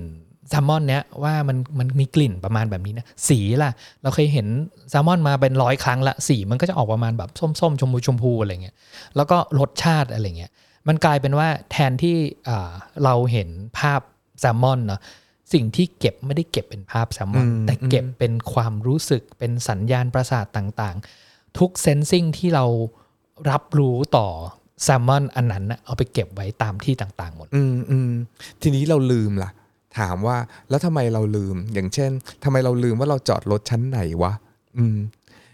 ก็อย่างที่บอกแหละ บางทีไอ้ไอ้ไอ้ลืมเล็กอันเนี้ยเราไม่ได้ลืมไม่ใช่ forgetting แต่เราไม่ได้จำตั้งแต่แรกต่างหากคำว่าไม่ได้จำหมายถึงเมื่อกี้มีสี่ขั้นตอนเนาะคือตอนที่เรารีบไปพาราไดซ์แล้วเราแบบอะเที่ยงแล้วฉันกลัวฉันนัดหมอนวดไว้แล้วฉันกลัวฉันนวดไม่ทันหมอฉันก็วิ่งเข้าข้างไปอะไรเงี้ย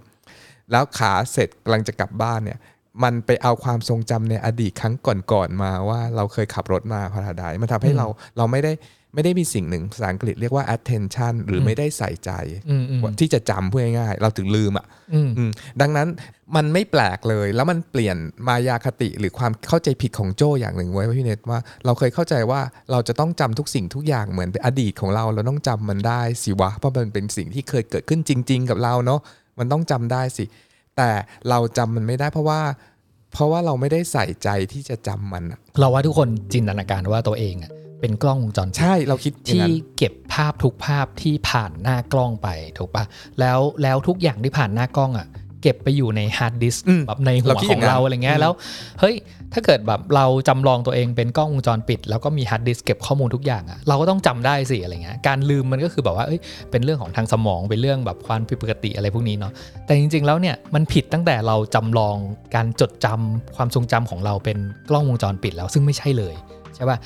เราอะเลือกจะจำเฉพาะสิ่งที่เราให้การใส่ใจกับมันเท่านั้น หรือที่มันสำคัญเอออมแล้วถ้าพระเจ้าสร้างให้เราจำแบบกล้องวงจรปิดนะพี่เนทเอาจริง ๆ ทั้งชีวิตมาถึงเดี๋ยวนี้เราคงเป็นบ้า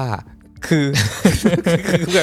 คือลองคิดดูว่าหัวของเราจะใหญ่แค่ไหนอะใช่ถ้าเราเก็บทุกข้อมูลใช่ที่เราเห็นซึ่งมันมีอะโรคนี้จริง ๆ มันมีเออคนที่ป่วยเป็นโรคนี้อยู่คนโรคที่เรียกว่าป่วยแบบไม่ลืมอะอืมเขาบอกว่าในหนังสือบอกว่าชั่วโมงที่เราตื่นสมมติเรานอน 8 ชั่วโมง ตื่นก็คือ 16 ชั่วโมงต่อวันเนี่ย16 ชั่วโมงก็ประมาณ 57,000 วินาทีกว่าๆอะไรเงี้ย แล้วถ้าเราต้องจำทุกสิ่งอย่างอะสมองมันจะโอเวอร์โหลดอะอืมลองคิดถึงกล้องบ้านใครติดกล้องวงจรปิดก็รู้ว่าอีกไม่กี่วันมันก็จะลบเนอะข้อมูลอ่าในกล้องวงจรปิดมันจะลบด้วยตัวมันเองอะอืมอืมสมองก็ทำงานคล้ายๆอย่างนั้นอะไม่อย่างนั้นเราจะข้อมูลโอเวอร์โหลดแล้วเราจะมีปัญหามากๆแบบในการที่จำทุกสิ่งอย่างได้อะอืมเรื่องเนี้ยเอ่อจริงๆจะต้องพูด พูดถึงอีกเรื่องหนึงที่เกี่ยวข้องกันก็คือเรื่อง working memory หรือว่าเอ่อความจำใช้งานเนอะเอออมคือก่อนอ่านหนังสือ remember เนี่ยเราไม่มีความรู้เรื่องนี้อืมใช่ป่ะเออเราเพิ่งเข้าใจกระจ่างเลยว่าแบบเออ working memory มันคืออะไรเนาะแล้วก็จริง ๆ แล้วสิ่งที่เราเออมองเห็นก็ได้ มันไม่ได้ถูกเก็บไปอยู่เป็นความจำเนาะแต่มันคือสิ่งที่เราเห็นอะไรเงี้ยแล้วสิ่งที่เราเห็นในช่วงแรก ๆ เนี่ยเขาเรียกว่าเป็นความทรงจำใช้งาน working memory เนี่ย มันยังไม่ได้ถูกจัดเก็บอืมแต่ว่ามันจะอยู่ในที่ที่เป็นความจำชั่วคราวของเราอะไรเงี้ย แล้วความจำใช้งานชั่วคราวของเราเนี่ย เรามีได้แค่7บวกลบ2สล็อตอืมอันนี้สนุก เออ แล้วก็7บวกลบ2สล็อตเนี่ยมันเก็บอยู่ได้แค่ 15ถึง30 วินาที เท่าวินั้นนาเลยทีนะพี่น้อง เออเออเออออันเนี้ยแบบเปลี่ยนความรู้ความเข้าใจของเราในเรื่องการรับรู้แล้วก็การจดจำไปทั้งหมดเลยอืม ไม่ใช่แค่เปลี่ยนความรู้กับเราอย่างเดียว เราถึงขั้น make a peace กับตัวเองอะ่ะคือมีความสันติสุขกับตัวเอง เพราะเราเราจำได้ไหมว่าเราถูกล้อว่าเราเป็นคนขี้ลืมแล้วเราเราแล้วเราลืมคำตอบคือเราไม่จำเป็นต้องจำเว้ยคนที่ฟังอยู่เนี่ยลองมาเล่นเกมง่ายๆกันเนาะว่าเนี่ยเราจะมีลิสต์คำหกคำให้ฟังนะมีช้อน ลูกบอลปากกา พรม ประตู แล้วก็ของเล่น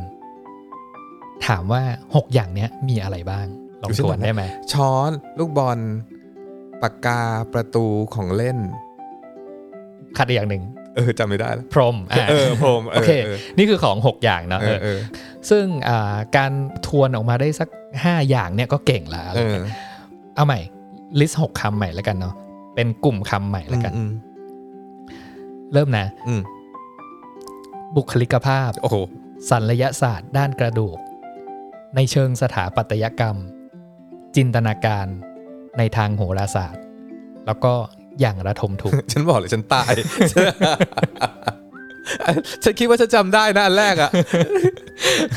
พี่โจเรามี working memory ถึง 7 บวกลบ 2 สล็อตนะ แต่ว่าเราจำชุดคำหลังเนี่ย ไม่ได้เลยสักคำเลยใช่ป่ะ ทั้งๆที่มันมีจำเอนอวมันนต่างหกกันเท่ากันยังไงเลย ชุดแรกเนี่ย ลูกบอลปากกาช้พอนรมประตูช้อนอืมช้อนลูกบานฉันยังจำได้เลย ช้อนลูกบนปากกาพรมประตู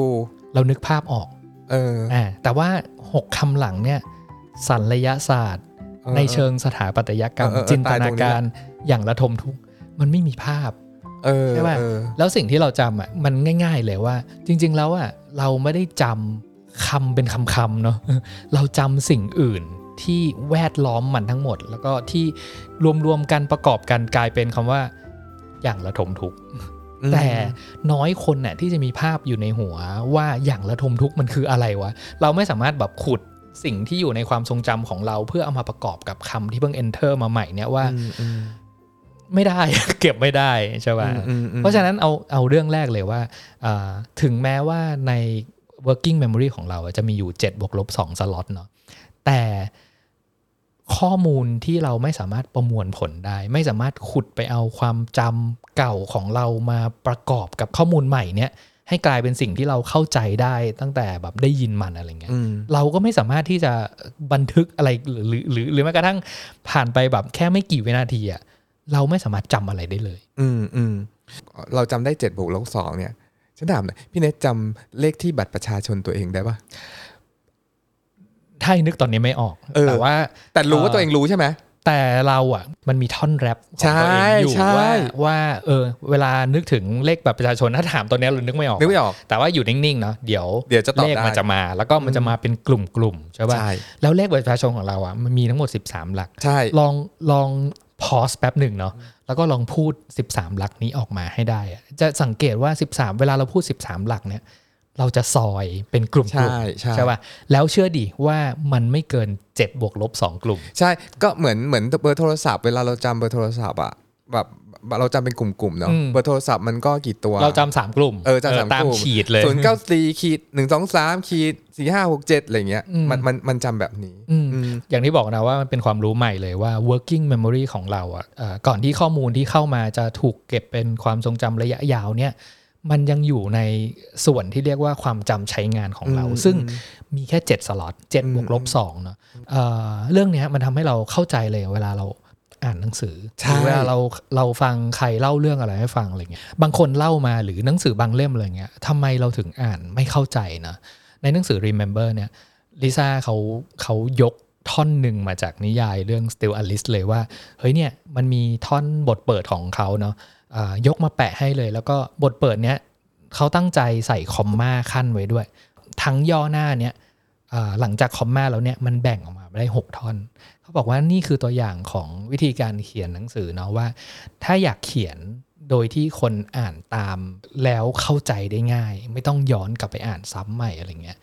พยายามอย่าให้ข้อมูลเกิน 6 หรือ 7 ชุดข้อมูลที่มาเรียงต่อกันอืมเพราะอะไรรู้ป่ะ เพราะว่าตอนที่เอ่อเราอ่านไปถึงข้อมูลชุดที่ 7 ชุดที่ 8 แล้วเนี่ยข้อมูลชุดแรกอะเราเริ่มลืมไปแล้วอืมอืมใช่ป่ะอืมแล้วถ้าเกิดมันเป็นข้อมูลที่จำเป็นที่จะต้องเชื่อมโยงกันทั้งหมดอะไรเงี้ยเราอยู่ที่ข้อมูลชุดที่ 7 ชุดที่ 8 เนี่ย ข้อมูลชุดที่ 1 ชุดที่ 2 มันค่อยๆ แบบสลายไปแล้วแล้วเราไม่สามารถเอาข้อมูลชุดแรกมาเชื่อมโยงกับชุดที่ 7 ชุดที่ 8 ได้ นั่นคือสาเหตุว่าทำไมเราอ่านหนังสือไม่รู้เรื่อง อืมอืม working memory เนี่ยหรือศัพท์อีกคำมันเรียกว่า prospective memory มันเป็น ความทรงจำประเภท to do list อะพี่เนตเราต้องจำว่า พรุ่งนี้เราต้องพาหมาไปฉีดวัคซีน พรุ่งนี้อย่าลืมซื้ออาหารแมวด้วยนะ เออแชมพูหมดนะเดี๋ยวตอนแวะแบบว่าบิ๊กซีอย่าลืมแบบซื้อแชมพูกับสบู่ติดมาด้วยนะ มันเป็นความทรงจำที่หลังจากที่เราซื้ออสบู่แชมพูมาเสร็จเราก็ลืมไปได้เลย เราไม่ต้องจำเราไม่ต้องจำตลอดไป หรือแบบฉันเกลียดสิ่งนี้มากเวลาฉันซื้อของออนไลน์แล้วแบบว่าแม่ค้าแบบให้มาเป็นรูป เอ่อเลขที่บัญชีอะไม่ได้ให้ฉัน copy ไป paste ง่ายๆให้มาเป็นรูป แล้วฉันจะต้องจำแป๊บหนึ่งเลขที่บัญชีธนาคารกรุงเทพเลขที่หนึ่งสองสามสี่ห้าฉันก็ต้องจำแป๊บหนึ่งอะอืมหลังจากที่เราโอนเงินไปให้เขาเสร็จปุ๊บอะสมองก็ลืมไปได้เลย คุณไม่มีทางจำต่อไปได้ ซึ่งมันโอเคอืมที่ประเด็นคือมันโอเค พี่น้องที่เราจะลืมข้อมูลพวกนี้ไปบ้าง พวกเราไม่ได้พูดเองว่ามันโอเคเนาะคือถ้าใครอ่านหนังสือ Remember เนี้ยในหนังสือเล่มเนี้ย ย้ำว่าทุกคนไม่ว่าคุณจะเป็นแบบเด็กหรือผู้ใหญ่ ไม่ว่าคุณจะเป็นอาชีพไหนก็ตาม ไม่ว่าคุณจะเป็นแบบคุณหมอที่คิดว่าแบบความจำดีเลิศแค่ไหนอะไรเงี้ยความทรงจำความจำแบบเนี้ย to do list อันเนี้ยทุกคนผิดพลาดเหมือนกันหมด อืมเลลิซ่าบอกว่าจดค่ะไม่ต้องจำ อย่าไปเสียเวลาจำเลยจดเอาค่ะ ใช่ก็บอกง่ายว่าจัง มันง่ายง่ายก็แค่แบบว่าทำ to do list ลงอืมในแบบ post it หรือว่าในแอปมือถือก็ได้อะไรเงี้ย อันที่ชอบมาก ๆ ก็คืออ่าถ้าจำไม่ได้ว่าจะกินยาเมื่อไหร่ก็ใช้ตลับยาได้แล้ว ใช่ไหมก็ใช้ตลับยาเออแล้วมแล้วแล้วเราเป็นอะแล้วก็อืมแล้วก็ฝืนด้วยว่าเฮ้ยความจำเราดีความจำเราแม่นแน่นอนอะไรเงี้ยเรื่องการกินยาอะไรเงี้ย แต่สุดท้ายแล้วก็ต้องแพ้ความผิดพลาดของความจำตัวเองจนได้อะอะอันนี้คือลืมเล็ก ลืมเล็กเนาะความเป็นความลืมที่ปกติ ลืมต่อไปที่พี่เนทจั่วหัวไว้ก็คือ ลืมชื่อเมืองหลวงประเทศเดนมาร์กอืมอืมการลืมแบบเนี้ยหรือความทรงจำตรงเนี้ยมันเป็นความทรงจำที่ภาษาอังกฤษเรียกว่า semantic memory เป็นความทรงจำแบบวิกิพีเดียพี่เน็ตอืมอืมเหมือนจำว่าเราเกิดวันที่เท่าไรอันนี้จำได้ไม่ลืมแน่นอน หรือจำแบบ สิ่งที่สำคัญมากๆคือไอ้ที่เราเรียนหนังสือมาทั้งหมดตั้งแต่เด็กจนโตอะมันใช้ความทรงจำแบบนี้แหละอืมอืม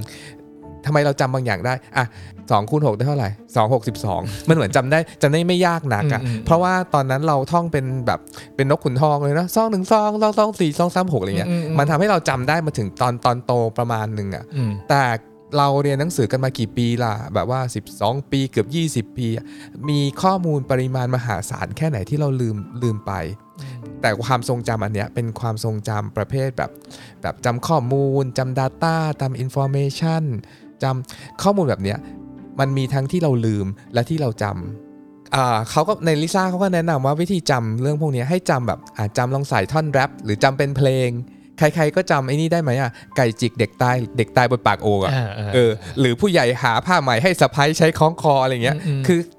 คือคือพอเราขึ้นอย่างนี้ปุ๊บอะเชื่อว่าในใจหลาย ๆ คนก็สามารถร้องต่อได้จนจบเลยเนาะมคือมันไม่มีเทคนิคช่วยจำต่างๆนานาครับใส่เนื้อเพลงลงไป แต่ประเด็นคือความทรงจำประเภทข้อมูลพวกเนี้ยนะ ถ้าเราไม่ได้ขุดมันขึ้นมาจำบ่อยๆอะอืมมันจะค่อยๆลืมไปตามการเวลา เพราะสมองคิดว่ามันไม่ได้สำคัญลบทิ้งไปบ้างก็ได้อืมอืมอยุธยาแตกปีพศเท่าไหร่ใช่ปะ อืมบะแต่แต่ทำไมเราจำสุดคูณ 2 2 2 4 2 3 6 2 4 8 ได้ เพราะว่าเราใช้เราใช้อยู่ แต่แต่พอหลังๆเนี้ยเรามีคอมพิวเตอร์หรือเรามี Excel อะก็เชื่อเหอะเดี๋ยวอีกหน่อยเราก็จะค่อย ๆ ลืมไป ซึ่งมันโอเคเหมือนกัน ถ้าเราอยากจำความจำแบบพวกข้อมูลหรือความรู้หรือความรู้ใหม่ ๆ พวกเนี้ยให้นึกถึงมันบ่อยอืมๆอืมในหนังสือเนี่ยในเรื่องความทรงจำแบบเนี้ย เขาจะพูดถึงเส้นโค้งการลืมของ Ebbinghaus นะอืมเออถ้าเกิดใครลอง Search Google ดูก็ได้ว่าเส้นโค้งเนี่ยหน้าตาเป็นยังไง หลักๆมันคือความจำที่ถูกปล่อยไว้เฉยๆเนี่ยมันจะหายไปตามการเวลาใช่ปะแล้วก็มันจะค่อยๆหายอย่างเร็วในช่วงแรกเนาะแล้วก็จะค่อยๆอยู่คงที่ประมาณ 25%น่ะอยู่แถวๆนั้นเอ่อเรานึกถึงเรื่องสมัยเรียนอะสมัยเรียนมัธยมหรือมหาวิทยาลัยก็ได้นะหลายๆ วิชาเรา เรานึกยังไงก็นึกไม่ออก เขาบอกว่าจริง ๆ ความจำประเภทเนี้ยเส้นโค้งของ Ebbinghaus เนี่ยเขาบอกว่าเฮ้ยจริงๆแล้วมันจะเหลืออยู่ประมาณ 25%นะแล้วถ้าเกิดเมื่อไหร่ก็ตามที่เราได้กลับไปทบทวนเนี่ยความจำพวกเนี้ยจะถูกย้อนกลับมา ถูกดึงกลับมาได้ใช่ปะและถ้าทบทวนซ้ำๆซ้ำๆไปเรื่อยๆเหมือนการท่องสุดคูณอย่างเงี้ยความจำอะเดี๋ยวมันก็จะเริ่มปะติดปะต่อแล้วก็ดึงเอาความจำที่อยู่แบบลึกๆอะกลับเข้ามาใหม่ได้เหมือนไอ้กราฟตกของ Ebbinghaus เนี่ย พี่เน็ตเขาบอกว่าวันเดียวตกเลยเนาะแบบตกตกแบบว่าตกควบ80%อะไรอย่างนี้เลยนะอืมเหมือนที่เราจำอะนั่นคือเหตุผลที่ว่าทำไมโจ้ตอนที่เรียนฟิสิกส์เกี่ยวกับแสงอะฉันได้เกรดสี่ด้วยนะอืมอืมเพราะว่าฉันท่องหนังสือก่อนสอบคืนเดียวเนาะซึ่งไม่ work ทุกคนอย่าทำตามเด็ดขาดแต่วินาทีเนี้ย ถ้าพูดถึง ฟิสิกส์เกี่ยวกับแสงอะฉันจำได้อย่างเดียวว่า แสงเร็วกว่าเสียงอะความรู้ความรู้ในหัวจะเหลือแค่นี้เหลือเลแค่ยนั้นเว้ยแต่เชื่อดิ ถ้าพี่โจเอาหนังสือฟิสิกส์เล่มเก่าเล่มนั้นน่ะมาอ่านเออคืนเนี้ยเออเดี๋ยวมันจะค่อยๆคืนกลับมาอืมอืมใช่ปะถึงจะจำได้ไม่หมดเนาะแต่อย่างน้อยอะเราเชื่อถ้าเชื่อตามเส้นโค้งการลืมของ Ebbinghaus เนี่ย มันยังมีตกค้างอยู่ประมาณ 25%นั่นแหละเพียงแต่ว่าเราจะต้องมีวิธีการที่จะต้องขุดพวกนั้นมามาผสมกับความรู้ใหม่ข้อมูลใหม่ของเราได้ยังไง อะพูดถึงวิธีการนี้สักหน่อยเพราะชอบมากแล้วใช้ประโยชน์มาแล้วประมาณอาทิตย์สองอาทิตย์แล้ว work เรารู้แล้วว่านะว่า Ebbinghaus บอกว่ากราฟสมมติว่าเราจำอะไรสักอย่างหนึ่งอะเราเรียนสิ่งใหม่สักอย่างหนึ่งอะวันรุ่งขึ้นแกลืมเกลี้ยงเลยนะ ประมาณ 80-90%จะเหลือแค่นิดเดียว ภาษาอังกฤษมันมีคำว่า spaced repetition หรือการ repeat เป็นระยะระยะระยะ ค่อยๆ กระตุ้นความจำตอนแรก ๆ ก็อาจจะอ่าวันรุ่งขึ้น ก็เตือนความจำตัวเองหน่อยอะฉันจำได้ละ ก็ผ่านไปอีกสักอาทิตย์หนึ่งลองนึกถึงอีกทีดิว่าว่าเออเราจำสิ่งนี้ได้ไหมอะไรเงี้ยประเด็นคือจำแบบว่าสี่ step ของการจำได้เนาะหนึ่งคือ encoding คือแปลงเป็นอ่าสารของสมองสองคือ consolidate มันคืออยู่ตรงที่ consolidate เนี่ยการเชื่อมโยงข้อมูลในสมองเนี่ยถ้าเรากู้ข้อมูลบ่อยๆอะสมองมันจะเชื่อมโยง มันจะค่อยๆ เชื่อมโยง แล้วเราจำได้เพราะเรา retrieve หรือกู้ข้อมูลขึ้นมาได้บ่อยแค่ไหนก็จะจำได้มากเท่านั้นนะอืมคือกู้ข้อมูลบ่อยๆอืมแถวๆเนี้ยถ้าถ้าตอนนี้เรายังเรียนอยู่อืมเราได้อ่านหนังสือฉัน Remember เอแน่เล่มนี้เนี่ยสิ่งแรกที่เราจะทำก็คือเราจะไม่โดดเรียนใช่อะอย่างน้อยเนี่ยเราไปนั่งไม่เข้าใจก็ได้ แต่เรารู้ว่าข้อมูลที่ครูสอนบนหน้ากระดานณตอนนั้นเนี่ย ปล่อยให้มันไหลเข้ามาในตัวเราก่อนนะแล้วก็สักพักหนึ่งสิ่งที่ควรจะทำก็คือกลับมาอ่านใหม่สักรอบสองรอบอะไรเงี้ยแล้วก็ ไปอ่านทวนตอนใกล้สอบ พี่เนทแต่แต่ถ้าพี่เนทจะแบบว่าอ่านสองรอบนะ มันมีอีกเทคนิคหนึ่งนะ ที่เขาว่าดีกว่าอ่านสองรอบเลย คือเขาเรียกว่า self test อืมคือลองลองสอบตัวเองอะถามตัวเองเป็นระยะอืมระยะ แล้วถ้าตรงไหนจำได้แล้วก็ผ่านไปอืมแต่ถ้าตรงไหนพี่เนทจำไม่ได้ ค่อยไปอ่านในท่อนนั้นพอไม่งั้นเราต้องอ่านหนังสือเทคบุ๊ก300หน้าตลอดเวลาไม่ได้เนาะอืมอืมเขาเรียกว่า self test ซึ่งเทคนิค self test เนี่ยมันมีสิ่งที่เรียกว่า flash card ก็คือแบบว่าเขียนข้างหน้าว่าหัวใจประกอบด้วยอะไรสมัยที่เราเรียนเกี่ยวกับแบบหัวใจเนี่ยหัวใจคืออะไรก็พลิกดูข้างหลังหัวใจคืองั้นงั้นอะไรเงี้ยอืมเรื่องเนี้ยเพราะว่าสมัยเรียนเนี่ยเราเป็นประเภทที่มาโหมอ่านตอนคืนก่อนสอบเลยแล้วเรารู้สึกว่าโอเค ถ้าลองเทียบกันแค่ 2 วิธีเนี้ยวิธีที่เอาตัวเองไปนั่งฟังเลคเชอร์ให้ได้ก่อนอย่างแรกอะไรเงี้ยแล้วก็ ถ้าไม่ได้เป็นคนประเภทแบบโหมอ่านคืนก่อนสอบเนาะก็การอ่านทบทวนก่อนหน้านั้นทำ self-test อะไรเงี้ยมันอาจจะไม่จำเป็นที่จะต้องโหมอ่านคืนก่อนสอบขนาดนั้นอะไรเงี้ยเพราะเรารู้สึกว่าอย่างเราอะอ่าเราเป็นประเภทเราโดดเรียน แล้วก็เอ่อโหมอ่านแบบหลายรอบเลยแบบว่าวันสองวันก่อนสอบอะไรเงี้ยปรากฏว่าความจำพวกเนี้ยมันเหมือนความจำที่อยู่ไม่นาน ก็คือพอใช้หลังสอบไปแล้วอะเราจำอะไรไม่ได้เลย หรือแม้กระทั่งแบบว่าเอ้ยตอนทำงานแล้วจะต้องขุดเอาวิชาที่เคยเรียนแล้ว แล้วกลับมาทบทวนใหม่อะไรเงี้ยเรารู้สึกว่ามันมันได้ผลน้อยกว่าวิชาที่เราเอาตัวเองไปนั่งฟังเลคเชอร์อยู่อย่างน้อยเนี่ยมันมีข้อมูลชุดอื่น ๆ ที่จะคอยประกอบกับข้อมูลที่อาจารย์เราสอนมาประกอบเป็นข้อมูลความรู้บรรจุเข้ามา เช่น เราอาจจะจำเรื่องนี้ได้เพราะว่า คนที่เราแอบชอบนั่งข้างๆ ก็ได้อืมอืมใช่เลยใช่เลยซึ่งซึ่งสิ่งเนี้ยมันเราไม่ได้พูดเล่นๆนะมันเป็นอืมสิ่งสิ่งสำคัญที่เขาเรียกว่าเป็นอุปกรณ์ช่วยจำแล้วกันเพราะว่าอย่างที่บอกนะว่า สิ่งที่เราจำเนี่ยเราไม่ได้จำแค่ข้อมูลก้อนนั้นตรงๆ แต่เราจำข้อมูลแวดล้อมสิ่งนั้นน่ะทุกสิ่งทุกอย่างเลยเพื่อประกอบมาเป็นข้อมูลชุดนั้นเอาไว้อะแต่ถ้าพูดถึงหัวข้อว่าอยากจำให้ดีขึ้นขอแนะนำอีกสัก 3 อัน อันที่หนึ่งเราพูดถึงไปแล้วว่าว่าทวนซ้ำๆในหัวทวนบ่อยๆ ซ้ำๆนานๆทีก็นึกถึงมันสักทีความทรงจำเนี่ยมันก็จะยังอยู่เนาะความทรงจำประเภทที่เรียกว่าเซมันติกหรือความจำแบบ Data เนี่ยก็จะยังอยู่ กับอีก 3 อัน อันที่ 2 ก็คือ attention คือเวลาจำอะ ให้ตั้งใจพูดง่ายๆว่าตั้งใจบอกตัวเองว่าฉันจะจำสิ่งนี้ให้ได้ อันที่ 3 อันนี้สำคัญคือใส่ความหมายให้มันอืมจำได้ไหมในการจำอะมันมีขั้นตอนที่ต้องเชื่อมโยงกับข้อมูลเก่าในสมอง ถ้ามันไม่เกี่ยวกับเรา เช่น ตอนที่ฉันเรียนว่าไอ้พยาธิตัวตื่นนั้นมันเกี่ยวยังไงกับฉันวะฉันจะจำสิ่งนี้ไม่มีทางได้เลยอืมหรือไมโครไบโอที่แบบว่าพูดถึงแบบว่าเซลล์ชีววิทยาตัวเล็กๆอะไรเงี้ยเพราะตอนนั้นน่ะเราคิดว่าเราท่องตัวหนังสือออืมเอาเนาะมันก็ไม่มีทาง โจ้มึงไม่ทางจำได้แน่นอนอะ แต่ถ้าเราใช้เทคนิคการจำแบบในหนังสือ remember ว่าไอไอตัวไมโครไบโอหรือว่าแบคทีเรียที่อยู่ในลำไส้เรามันทำงานกับเราตอนเรากินโยเกิร์ตแล้วเป็นยังไงอะไรเงี้ยใส่ความหมายให้มัน ล่าสุดท้ายก็คือใส่อารมณ์ความรู้สึกเข้าไป อารมณ์ความรู้สึกต่างๆเนี่ย มันจะไปกระตุ้นให้สมองส่วนฮิปโปแคมปัสซึ่งเป็นสมองส่วนที่ทำให้เชื่อมโยงข้อมูลน่ะทำงานได้สนุกตื่นเต้นขึ้น มันเหมือนแบบว่าเหมือนที่พี่เนทว่าเราแอบชอบใครสักคนแล้วเขานั่งข้างๆ เราตอนที่เขาเรียนสมมติวิชาไมโครไบโอเนี่ยแกไม่มีทางลืมวิชานี้ได้เลย เพราะว่าแบบว่าฮอร์โมนกำลังพุ่งพ่านอยู่ไงอืมต่อท้ายให้อีกข้อหนึ่งพี่โจถ้าอยากจะจำเรื่องไหนให้ได้เนี่ย ทำให้เรื่องนั้นน่ะเป็นเรื่องของตัวเอง ใช่ อันเนี้ยเป็นเทคนิคที่เราใช้ในการทำ Readerly Podcast เลยจะอ่าแอบบอกความลับใช่ให้แล้วกันไม่งั้นเนาะว่าจะพูดได้ยังไงเราเรียกสิ่งเนี้ยว่า deep read อืมก็คือหนังสือทุกเล่มที่เราพูดในรายการ Readerly Podcast แบบหลาย ๆ season มาอะไรเงี้ยเอ่อเพื่อนๆเราอะชอบแซวเรานะว่าแบบทำไมอินกับหนังสือแบบแต่ละเล่มจังวะอะไรเงี้ยเราไม่ใช่ไม่ใช่อินกับหนังสือแต่ละเล่มเนาะ อินทุกเล่มเลยที่ทำที่ทำทุก episode อะไรเงี้ยแบบเออมันมันมันต้องอินขนาดนั้นเลยเหรออะไรเงี้ยเออเราขอบอกเลยว่าแบบเอ่อทุกครั้งที่เราหยิบหนังสือมาเพื่อทำ Readerly Podcast แต่ละ episode อะไรเงี้ยเราใช้วิธี deep read ความหมายก็คือทำให้เรื่องราวที่อยู่ในหนังสือ ไม่ว่ามันจะเป็นนวนิยาย หรือจะเป็นหนังสือ non fiction หรือเป็นหนังสือแบบอะไรที่มันไกลตัวเนี่ยทำให้เป็นเรื่องของตัวเองให้ได้ เหมือนยกตัวอย่าง episode นี้เลยก็คือเรื่องของอา การจำเรื่องการลืมเนาะถ้าฟังมาตั้งแต่ต้นน่ะจะได้ยินพี่โจพี่เน็ตพูดถึงเรื่องของตัวเองมาค่อนข้างเยอะเลย เพราะว่า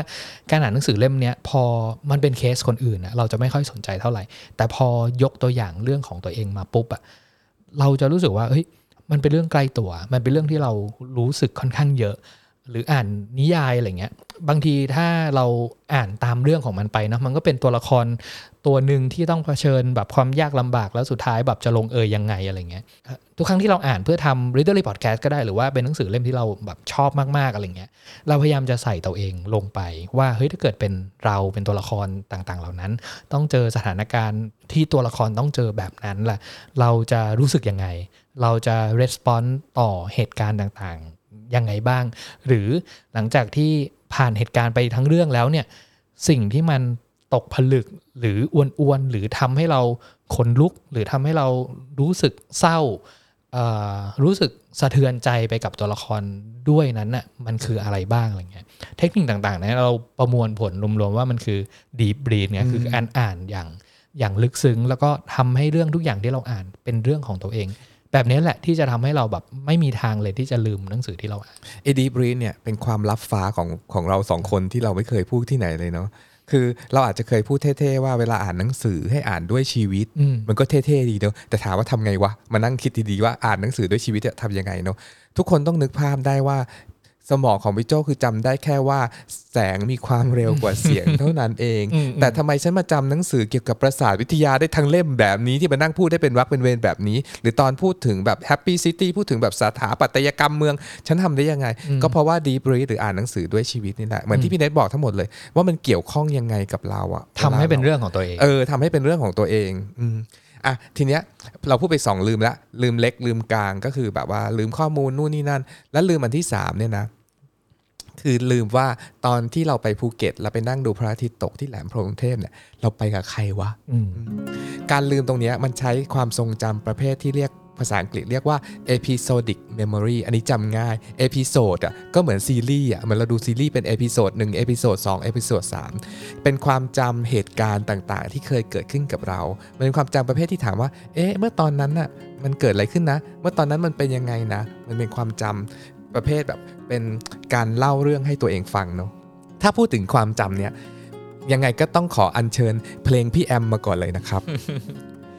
เพลงนะ และยังคงยิ้ม ยิ้มทั้งน้ำตา ที่ผ่านไปแล้วไม่หวนคืนมาก็ไม่เสียดาย แค่เพียงคิดถึงว่าเคยได้มี บางครั้งก็ยังชื่นใจ แม้จะมีเก็บไว้แค่ความทรงจำ อยากเก็บเอาไว้แค่เพียงสิ่งดีๆ ถึงวันนี้มีแต่ความเหงาใจ มีเพียงบางครั้งที่อาจจะยังสงสัย ว่าเธอเองจะเคยบ้างไหมที่คิดเหมือนกัน ขอตอบพี่แอมและทุกคนที่คิดถึงเพลงนี้เลยละเขาคิดไม่เหมือนแกเว้ยว่าเธอเองจะเคยบ้างไหมที่คิดเหมือนกัน เขาคิดไม่เหมือนแกเว้ยอืมเพราะความทรงจำแบบ episodic หรือความทรงจำเหตุการณ์เนี่ยมันเป็นความทรงจำเฉพาะตัว เป็นความทรงจำของใครของมันไม่เหมือนกันอืมอืมเผลอๆความทรงจำเนี้ยกับตัวเราเองอะ่ะเราเล่าสองรอบหรือเราคิดถึงมันสองรอบอะ่ะมันยังไม่เหมือนกันเลยแกอืม ขออภัยนะ เขาคิดไม่เหมือนกัน และเขาก็ไม่ได้คิดถึงแกอย่างที่แกคิดถึงเขาด้วย เมื่อกี้รู้สึกเหมือนว่าหยอดเหรียญสิบไปเราได้ฟัง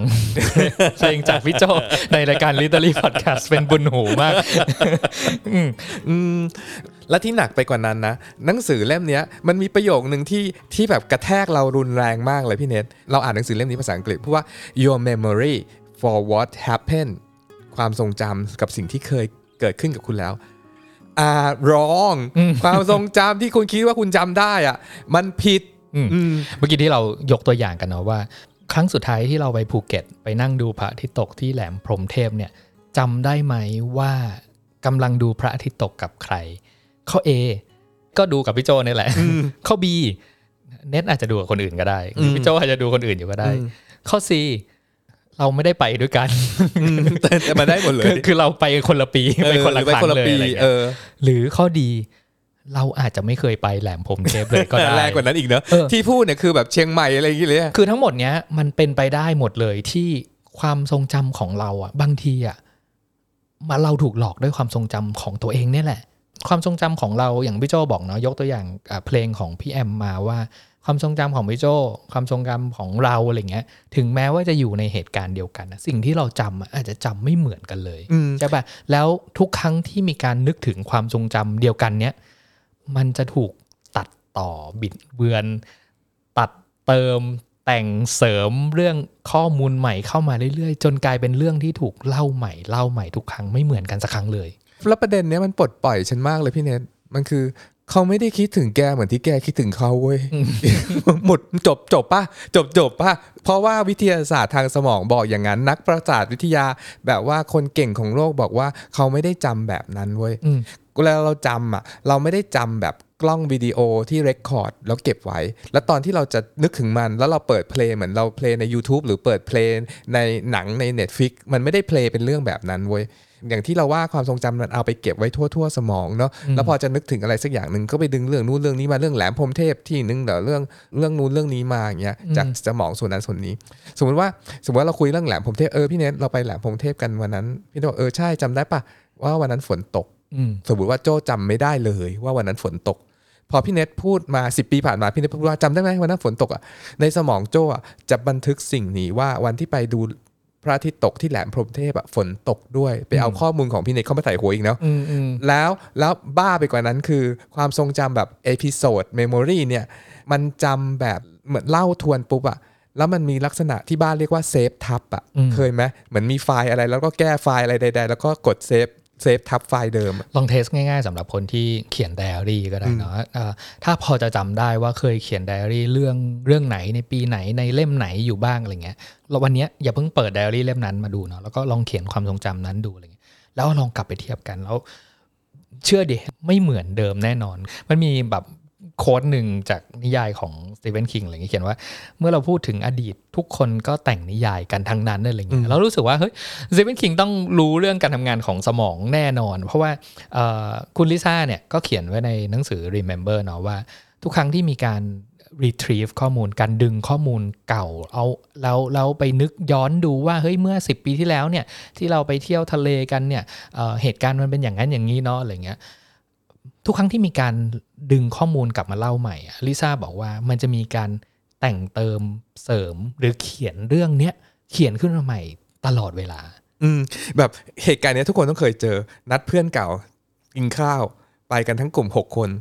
แกตอนที่เราไปหัวหินตอนนั้นอะตอนนั้นอะที่เราเปิดเพลงในรถของเพลงของพี่บอยตอนนั้นแม่งสนุกเนอะอืมเฮ้ยไม่ใช่แกนั่นไม่ใช่หัวหินเราไปพัทยาเว้ยอืมแล้วไม่ใช่เป็นพี่บอยด้วย แล้วมันจะมีเพื่อนอยู่สองกลุ่ม อืมแกว่าไงฉันจำอะไรไม่ได้เลยอะแกเราเราเราเรามีไปหัวหินกันด้วยเหรอแต่ว่าแต่ว่าแบบเออเรานัดไปหัวหินกันใหม่ไหม แบบอีกคนก็จะจำความจำหกคนก็จะหกแบบอะเรื่องนี้ง่ายมากเลยคือ อย่าไปคาดหวังว่าคนอื่นเขาจะจำแบบเรา แม้กระทั่งตัวเราเองอะความทรงจำอะคือสตอรี่ที่เราเล่าให้ตัวเราเองฟัง สิ่งที่เราได้อีกอย่างหนึ่งในเรื่องของบทที่พูดถึงเรื่อง episodic memory ต่าง ๆ เหล่านี้ก็คือเรื่องของการบันทึกความทรงจำแล้วก็การดึงความทรงจำกลับมาเนาะว่า ส่วนใหญ่แล้วเนี่ยความทรงจำแบบเนี้ยความทรงจำที่ย้อนกลับไปนึกถึงเหตุการณ์ในอดีตเนี่ย ถ้าเราเข้าใจกระบวนการทำงานของมัน เราจะเข้าใจอย่างทะลุปุโป่งเลยว่าทำไมเราถึงเขียนเรื่องขึ้นมาใหม่ หรือทำไมเราลืมเรื่องบางเรื่องเข้าไปอะไรเงี้ยในขั้นตอนการเก็บความทรงจำเนี่ยเนาะอย่างที่บอกว่าสิ่งที่มีผลมาก ๆ ต่อการบันทึกความจำของเหตุการณ์ต่างๆ นั้นนะก็คือประสาทสัมผัสตอนที่เราประสบกับเหตุการณ์นั้นอยู่ อย่างเช่นเนี่ยวันที่ไปแหลมพรมเทพดูพระอาทิตย์ตกกันเนาะถ้ามันมีฝนตก ใช่ปะแปลว่าข้อมูลที่เพิ่มเข้ามาด้วยก็คือฝนตกใช่ปะถ้าเกิดวันนั้นแบบคุณไปกับแฟนแล้วก็เฮ้ยเเราจับมือกันไหมนะ ตอนที่เราดูกำลังดูพระอาทิตย์ตกอะไรเงี้ยสัมผัสของมือของใครอีกคนหนึ่ง มันก็ถูกเพิ่มเติมเข้าไปในข้อมูล ที่เราจัดเก็บเรื่องการดูพระอาทิตย์ตกที่แหลมพรมเทพด้วยอะไรเงี้ยแปลว่าเซนซอรี่ทุกอย่างที่มาพร้อมกับข้อมูลตอนที่เราจัดเก็บนั้นน่ะตอนที่เราดึงข้อมูลก็เหมือนกัน ทุกครั้งที่เราได้ยินเสียงฝนตก มันก็อาจจะเป็นไปได้ว่าเสียงฝนตกทำให้เรานึกถึงฝนตกที่แหลมพรมเทพใช่ปะหรือทุกครั้งที่เราได้กลิ่นแซลมอนเออเราก็จะนึกถึงแบบวันที่เราไปกินอาหารญี่ปุ่นที่ร้านอาหารญี่ปุ่นที่จังหวัดเชียงใหม่ที่แบบว่าต้องขับรถไปในซอยเปลี่ยวมากอ่าแล้วก็มันดึกมากแล้วแล้วก็เปลี่ยวมากด้วยไม่รู้จะเจอร้านอาหารญี่ปุ่นไหม มันจะมีข้อมูลอื่นๆ ผุดขึ้นมาเต็มไปหมดเลย ด้วยประสาทสัมผัสที่เราบันทึกเอาไว้ และทุกครั้งที่เราเจอประสาทสัมผัสนั้นๆ อีกครั้งหนึ่งแล้วเรื่องต่างๆ มันจะผุดขึ้นมาด้วยอะไรเงี้ยอืมอันนี้คือการทำงานของสมองเนาะในการจัดเก็บและดึงข้อมูลกลับมาอะไรเงี้ยพอเรารู้เรื่องต่างๆ พวกนี้แล้วเนี่ยอ่าจริงๆแล้วมันมีประโยชน์สำหรับอย่างเราทำงานเขียนอะไรเงี้ยเราเอาเรื่องเนี้ยไปใช้ค่อนข้างเยอะเลยว่าเฮ้ยเวลาเราจะเขียนถึงเรื่องใดเรื่องหนึ่งแล้วอยากให้คนรู้สึก มีอารมณ์ร่วมหรือเขามีสามารถดึงประสบการณ์ของเขามาเป็นอันหนึ่งอันเดียวกับเรื่องที่ตัวละครของเรากับเผชิญอยู่อะไรเงี้ยก็คือการพยายามหาเซนซอรี่ต่างๆ ที่ทำให้เขาแบบนึกถึงเรื่องของเขา จะได้เอามาผูกติดกับข้อมูลที่เรา กำลังให้ตัวละครกำลังทำอยู่อืมอันนี้คืออันนี้ก็คือบอกว่าเป็นหลักการง่าย ๆ เลยเนาะว่า การหาอ่ารูปรสกลิ่นเสียงสัมผัสที่จะทำให้คนรู้สึก แล้วการให้ข้อมูลอะไรไปบางอย่าง แล้วอยากให้เขารู้สึกคล้ายๆกับเรากันอะไรเงี้ยเซนซอรี่ก็จะเป็นสิ่งที่สำคัญมากๆ เช่นกัน พอเราเข้าใจเรื่องความทรงจำแบบประเภท episodic memory เนี่ยหรือความจำแบบเหตุการณ์เนี่ยว่าความทรงจำ คือสตอรี่หรือเรื่องเล่าที่เราเล่าให้ตัวเองฟังซ้ำๆซ้ำๆซ้ำๆเนาะนั่นหมายความว่าเราสามารถเล่าเรื่องใหม่ให้ตัวเองได้เหมือนกัน อันเนี้ยเราทำเป็นคลาสสอนที่ชื่อว่า rewrite your life ก็คือ เราสามารถเขียนถึงเหตุการณ์ในอดีตและเล่าเรื่องนี้ขึ้นมาใหม่ ไม่ใช่เพื่อโกหกตัวเองนะ อย่างเช่น มีนักเรียนคนหนึ่งเขียนว่าสมัยตอนตอนอยู่ปี 4 เขาไม่ได้ไปรับเพื่อนที่มาจากต่างประเทศ เพราะว่าขี้เกียจแล้วเขาก็รู้สึกผิดมาเป็น 10บสปีกับสิ่งนี้รู้เหมือนเรื่องเล็กๆเนาะแต่ไอความรู้สึกผิดเนี่ยมันก็จึกจึกจึกจึกคาใจอยู่ตลอดเวลาอะไรเงี้ยใน episodic memory ของเขาเนี่ยเขาก็จำว่าเพื่อนก็ลำบากลำบนหลังๆมากมาย แต่พอ relive your life ก็คือ เขาเขียนถึงความทรงจำนี้ใหม่ ด้วยมุมมองโดยเฉพาะความรู้สึกใหม่ ความรู้สึกเข้าใจ เห็นใจแล้วก็รักตัวเองมากขึ้นว่าเออจริง ๆ แล้ว คนเรามันก็ผิดกันได้อะทำทำพลาดกันได้ แล้วมันทำให้เขารู้สึกว่าให้อภัยตัวเองได้อะเรื่องยังเป็นเหมือนเดิมแฟกต์ยังเหมือนเดิมว่ายังไม่ได้ไปรับเพื่อนที่ต่างประเทศเหมือนเดิม แต่ทำให้เขาเข้าใจตัวเองมากขึ้นอะสิ่งที่เราชอบมากของคลาส r e l i Your Life เนี่ยมันคือการเปลี่ยนอารมณ์ที่ไปกระตุ้นเหตุการณ์ อันเก่าพี่โจเล่าให้ฟังว่าเออตอนแรกเขารู้สึกผิดที่ไม่ได้ไปรับเพื่อนใช่ไหมเออมันคือความรู้สึกผิดที่ไปกระตุ้นให้นึกถึงเหตุการณ์ต่าง ๆ เหล่านี้อะไรเงี้ยแต่ว่าการได้กลับมาเขียนใหม่อะไรเงี้ยมันเหมือนการเปลี่ยนตัวกระตุ้นใหม่ เปลี่ยนอารมณ์ที่ถูกกระตุ้นว่าเฮ้ย แทนที่ทุกครั้งที่เรารู้สึกผิดแล้วเรื่องนี้จะโผล่มาอะไรเงี้ย คือเราเปลี่ยนว่าเฮ้ยเราไม่ได้รู้สึกผิดเราเรารู้สึกว่าแบบเออเข้าใจแล้วก็เห็นใจหรือว่าขอบคุณอะไรละในเหตุการณ์เดียวกันอะไรเงี้ย เพราะว่าอย่างที่บอกนะว่าชีวิตมันมันผ่านมาแล้ว เรื่องต่างๆมันผ่านผ่านมาหมดแล้ว มันถูกแก้ไม่ได้แล้ว แต่ว่าเราอาศัยการรู้เรื่องการทำงานของสมองเนี่ยแหละว่าเฮ้ย เรื่องราวต่างๆ ที่อยู่ในความทรงจำของเราเนี่ยมันถูกกระตุ้นด้วยสิ่งกระตุ้นหลาย ๆ แบบเลยรูปรสกลิ่นเสียง หรือว่าความรู้สึกต่างๆ อะไรเงี้ยแทนที่จะใช้ความรู้สึกเดิมไปกระตุ้นให้ความทรงจำเรื่องนั้นกลับมาอะไรเงี้ยเหมือนวิธีการเขียนเนี่ยมันช่วยเปลี่ยนเอ่อสิ่งที่ไปกระตุ้นเหตุการณ์เดียวกันเนี่ยแล้วเปลี่ยนเป็นเรื่องที่ที่เราเรียกว่าอยู่กับมันได้ได้ดีขึ้น อืมอืมแล้วพอมาถึงจุดเนี้ยสังเกตไหมความทรงจำของเราอะ มันจะผูกติดอยู่กับอารมณ์อะไรบางอย่างเสมอ ไม่ว่าบวกหรือลบอืมจำเหตุการณ์ที่เรานั่งกับคนที่ชอบ แล้วเรียนวิชาไมโครไบโอ ซึ่งยาก ๆ ได้ไหมอะไรเงี้ยเพราะว่าเราชอบคนข้างๆอยู่หรืออะไรอย่างเงี้ยอืมหรือหรือความรู้สึกไม่ว่าจะบวกหรือจะลบอะเรามักจะเอาทั้งข้อมูลและเหตุการณ์บางอย่างอะผูกติดอยู่กับความรู้สึกบางอย่าง ซึ่งจริงๆมันก็มีในหนังสือเขาก็อธิบายว่าแบบเป็นการทำงานของอะมิกดาลายังไง อะไรอย่างเงี้ย ซึ่งพอเรารู้ทฤษฎีเนี่ยเราเล่าเรื่องอารมณ์หรือความเครียดนิดหน่อยก็ได้ เวลาเรารู้สึกต่างๆเนี่ยมันจะมีสมองส่วนหนึ่งที่ชื่อว่าอะมิกดาลาถามว่าทำไมฉันจำได้ เพราะมันคือชื่อของ Padmé Amidala ใน Star Wars ไงล่ะพี่เน็ตนี่คือแบบหนังสือเล่มนี้สอนให้ฉันจำแบบนี้อืมแล้วพอใครใครที่ชอบซาวอก็จะรู้ว่า Padmé Amidala เนี่ยคือเป็นแฟนของแบบ อนาคินสกายวอล์คเกอร์ซึ่งสุดท้ายแล้ว Amidala จะเป็นคน drive ให้อนาคินเข้าสู่ dark side อะเล่าประมาณแค่นี้เนาะพอเราจำอย่างนี้ได้เราก็จะจำได้ว่า amygdala หรือสมองส่วนเนี้ยคือสมองที่เป็นส่วนของการกระตุ้นอารมณ์ เพื่อที่จะไปกระตุ้นฮิปโปแคมปัสให้เชื่อมต่อข้อมูลต่างๆ เข้าด้วยกัน หมายความว่าถ้าเรามีอารมณ์บวกหรืออารมณ์ลบก็แล้วแต่สมองมันจะเชื่อมโยงข้อมูลใหญ่เลยเว้ยอืมแล้วแล้วมันจะแบบอ้าว สำคัญนี่หว่า คนที่นั่งข้างๆแกรักเขานะแกชอบเขานะ เอาไปเก็บไว้ในส่วนหนึ่งไหมหรือคนข้างๆ เคยทำให้แกเจ็บปวดมากๆเลยนะ รู้สึกผิดกับเรื่องนี้นี่งั้นเอาไปจำไว้ซะหน่อยไหม That's why เราถึงจำเรื่องแบบที่เราแบบถูกใครหักอกมาหรือเรื่องที่แบบว่า โดนแม่ด่ามาเมื่อตอนหกขวบได้หรือตอนแบบว่าตอนปมสามโดนเพื่อนล้อว่าอย่างนั้นอย่างนี้ทำไมเราถึงจำเรื่องพวกนี้วะ เพราะว่าเรามีอารมณ์ความรู้สึกผูกอยู่กับความทรงจำก้อนเนี้ย ไปเก็บไว้ ตอนต้นน่ะที่เราบอกว่าเรากลัวการถูกลืมอืมแต่หลังจากที่อ่านหนังสือ remember มาแล้วเนี่ย เราแทบจะไม่เหลือความกลัวเรื่องนี้อีกต่อไปแล้วอะไรเงี้ยจริงๆแล้วความรู้สึกเรื่องการถูกลืมเนี่ยมันเป็นความรู้สึกของเราเนี่ยแหละจริงไม่ได้ไม่ได้สำคัญอะไรมากอะไรเงี้ย แล้วก็ถ้าเรากลัวคนอื่นลืมเราตอนที่เราตายไปแล้วอะไรเงี้ย ไม่ต้องกลัวหรอกเพราะว่า คนอื่นลืมแน่นอนคือไม่ใช่เราไม่ใช่ไม่ใช่แค่คนอื่นอะแม้แต่เราเองอะเราก็ลืมลืมเรื่องของตัวเอง ลืมเรื่องของเราที่เกิดขึ้นเมื่อสิปีที่แล้ว20ปีที่แล้ว หรือสิ่งที่จำได้อยู่เนี่ย มันก็เลือนลางซะจนเราไม่แน่ใจว่าเรื่องที่เราแบบนึกออกนั้นนะเป็นเรื่องที่เกิดขึ้นจริง ๆ หรือเป็นเรื่องที่เราแบบเล่าให้ตัวเองฟังเป็นเรื่องเรื่องใหม่ที่พูดพูดวันนี้เนี่ยก็อาจจะไม่เหมือนเดิมแล้วก็ได้อะไรเงี้ยแปลว่าเรื่องของการตัวตนของเราในอดีต เอ่อเรายังเป็นคนเดิมอยู่ไหมอะไรเงี้ยบอกได้เลยว่าเราไม่ได้เป็นคนเดิมอืมเราสร้างตัวตนใหม่ผ่านความทรงจำและเรื่องเล่าที่ถูกจำและถูกลืมตลอดเวลาอืมแล้วก็ทุกครั้งที่มีการแบบพูดถึงเหตุการณ์ในอดีตเนี่ยเราใส่ข้อมูลใหม่เข้าไปประกอบร่างให้กลายเป็นข้อมูลที่เราเล่าให้ตัวเองฟังณวันนี้พูดง่ายๆว่าแต่งใหม่แล้วเซฟทับไฟล์เก่าอะอืมอืมก็เรื่องนึงคือความทรงจำใหม่กันเลยอะอืมแต่ที่ผ่านมาจนถึงจุดเนี้ยมันคือ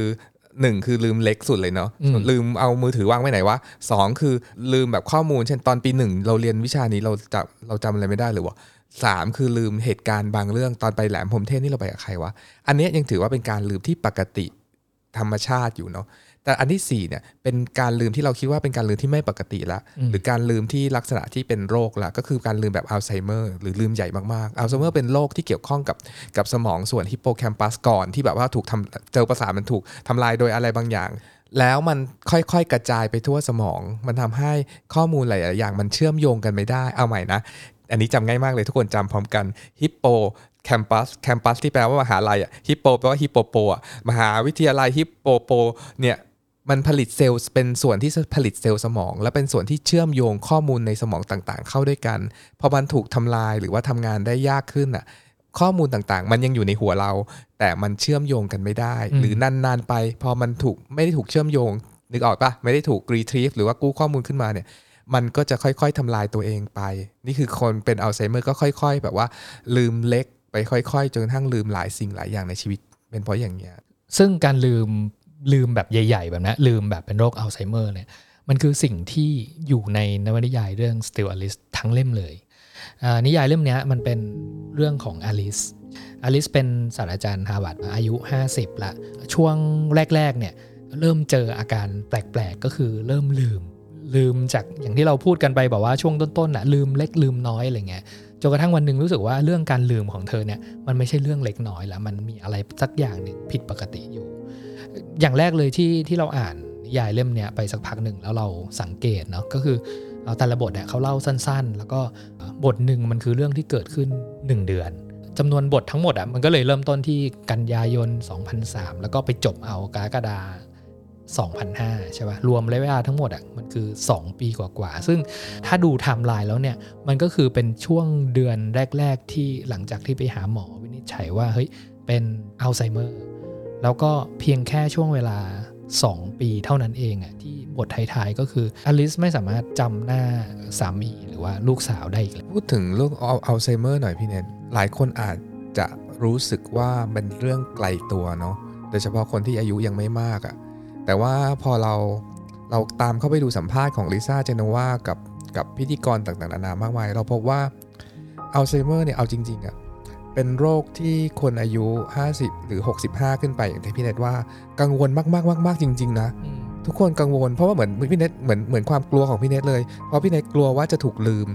เพราะว่าถ้าเราเราจำไม่ได้หรือว่าคนอื่นจำเราไม่ได้เนี่ย แล้วชีวิตเราจะเป็นยังไงวะอืมมันเป็นความกลัวลักษณะเชิงปรัชญาชีวิตเลยว่าเราถ้าชีวิตเราไม่มีความทรงจำอยู่แล้วเนี่ยแล้วเราจะเป็นใครวะอืมซึ่งสิ่งเนี้ยซึ่งมันมาตอบอยู่ในชื่อหนังสือที่ชื่อว่า Still Alice ก็คือถ้าเราไม่มีความทรงจำแล้วอะเรายังเป็นสติลโจอยู่หรือเปล่าอืมอืมหรือเนทยังเป็น still เนทอยู่หรือเปล่าอะไรอย่างเงี้ยอืมตอนที่เราอ่าน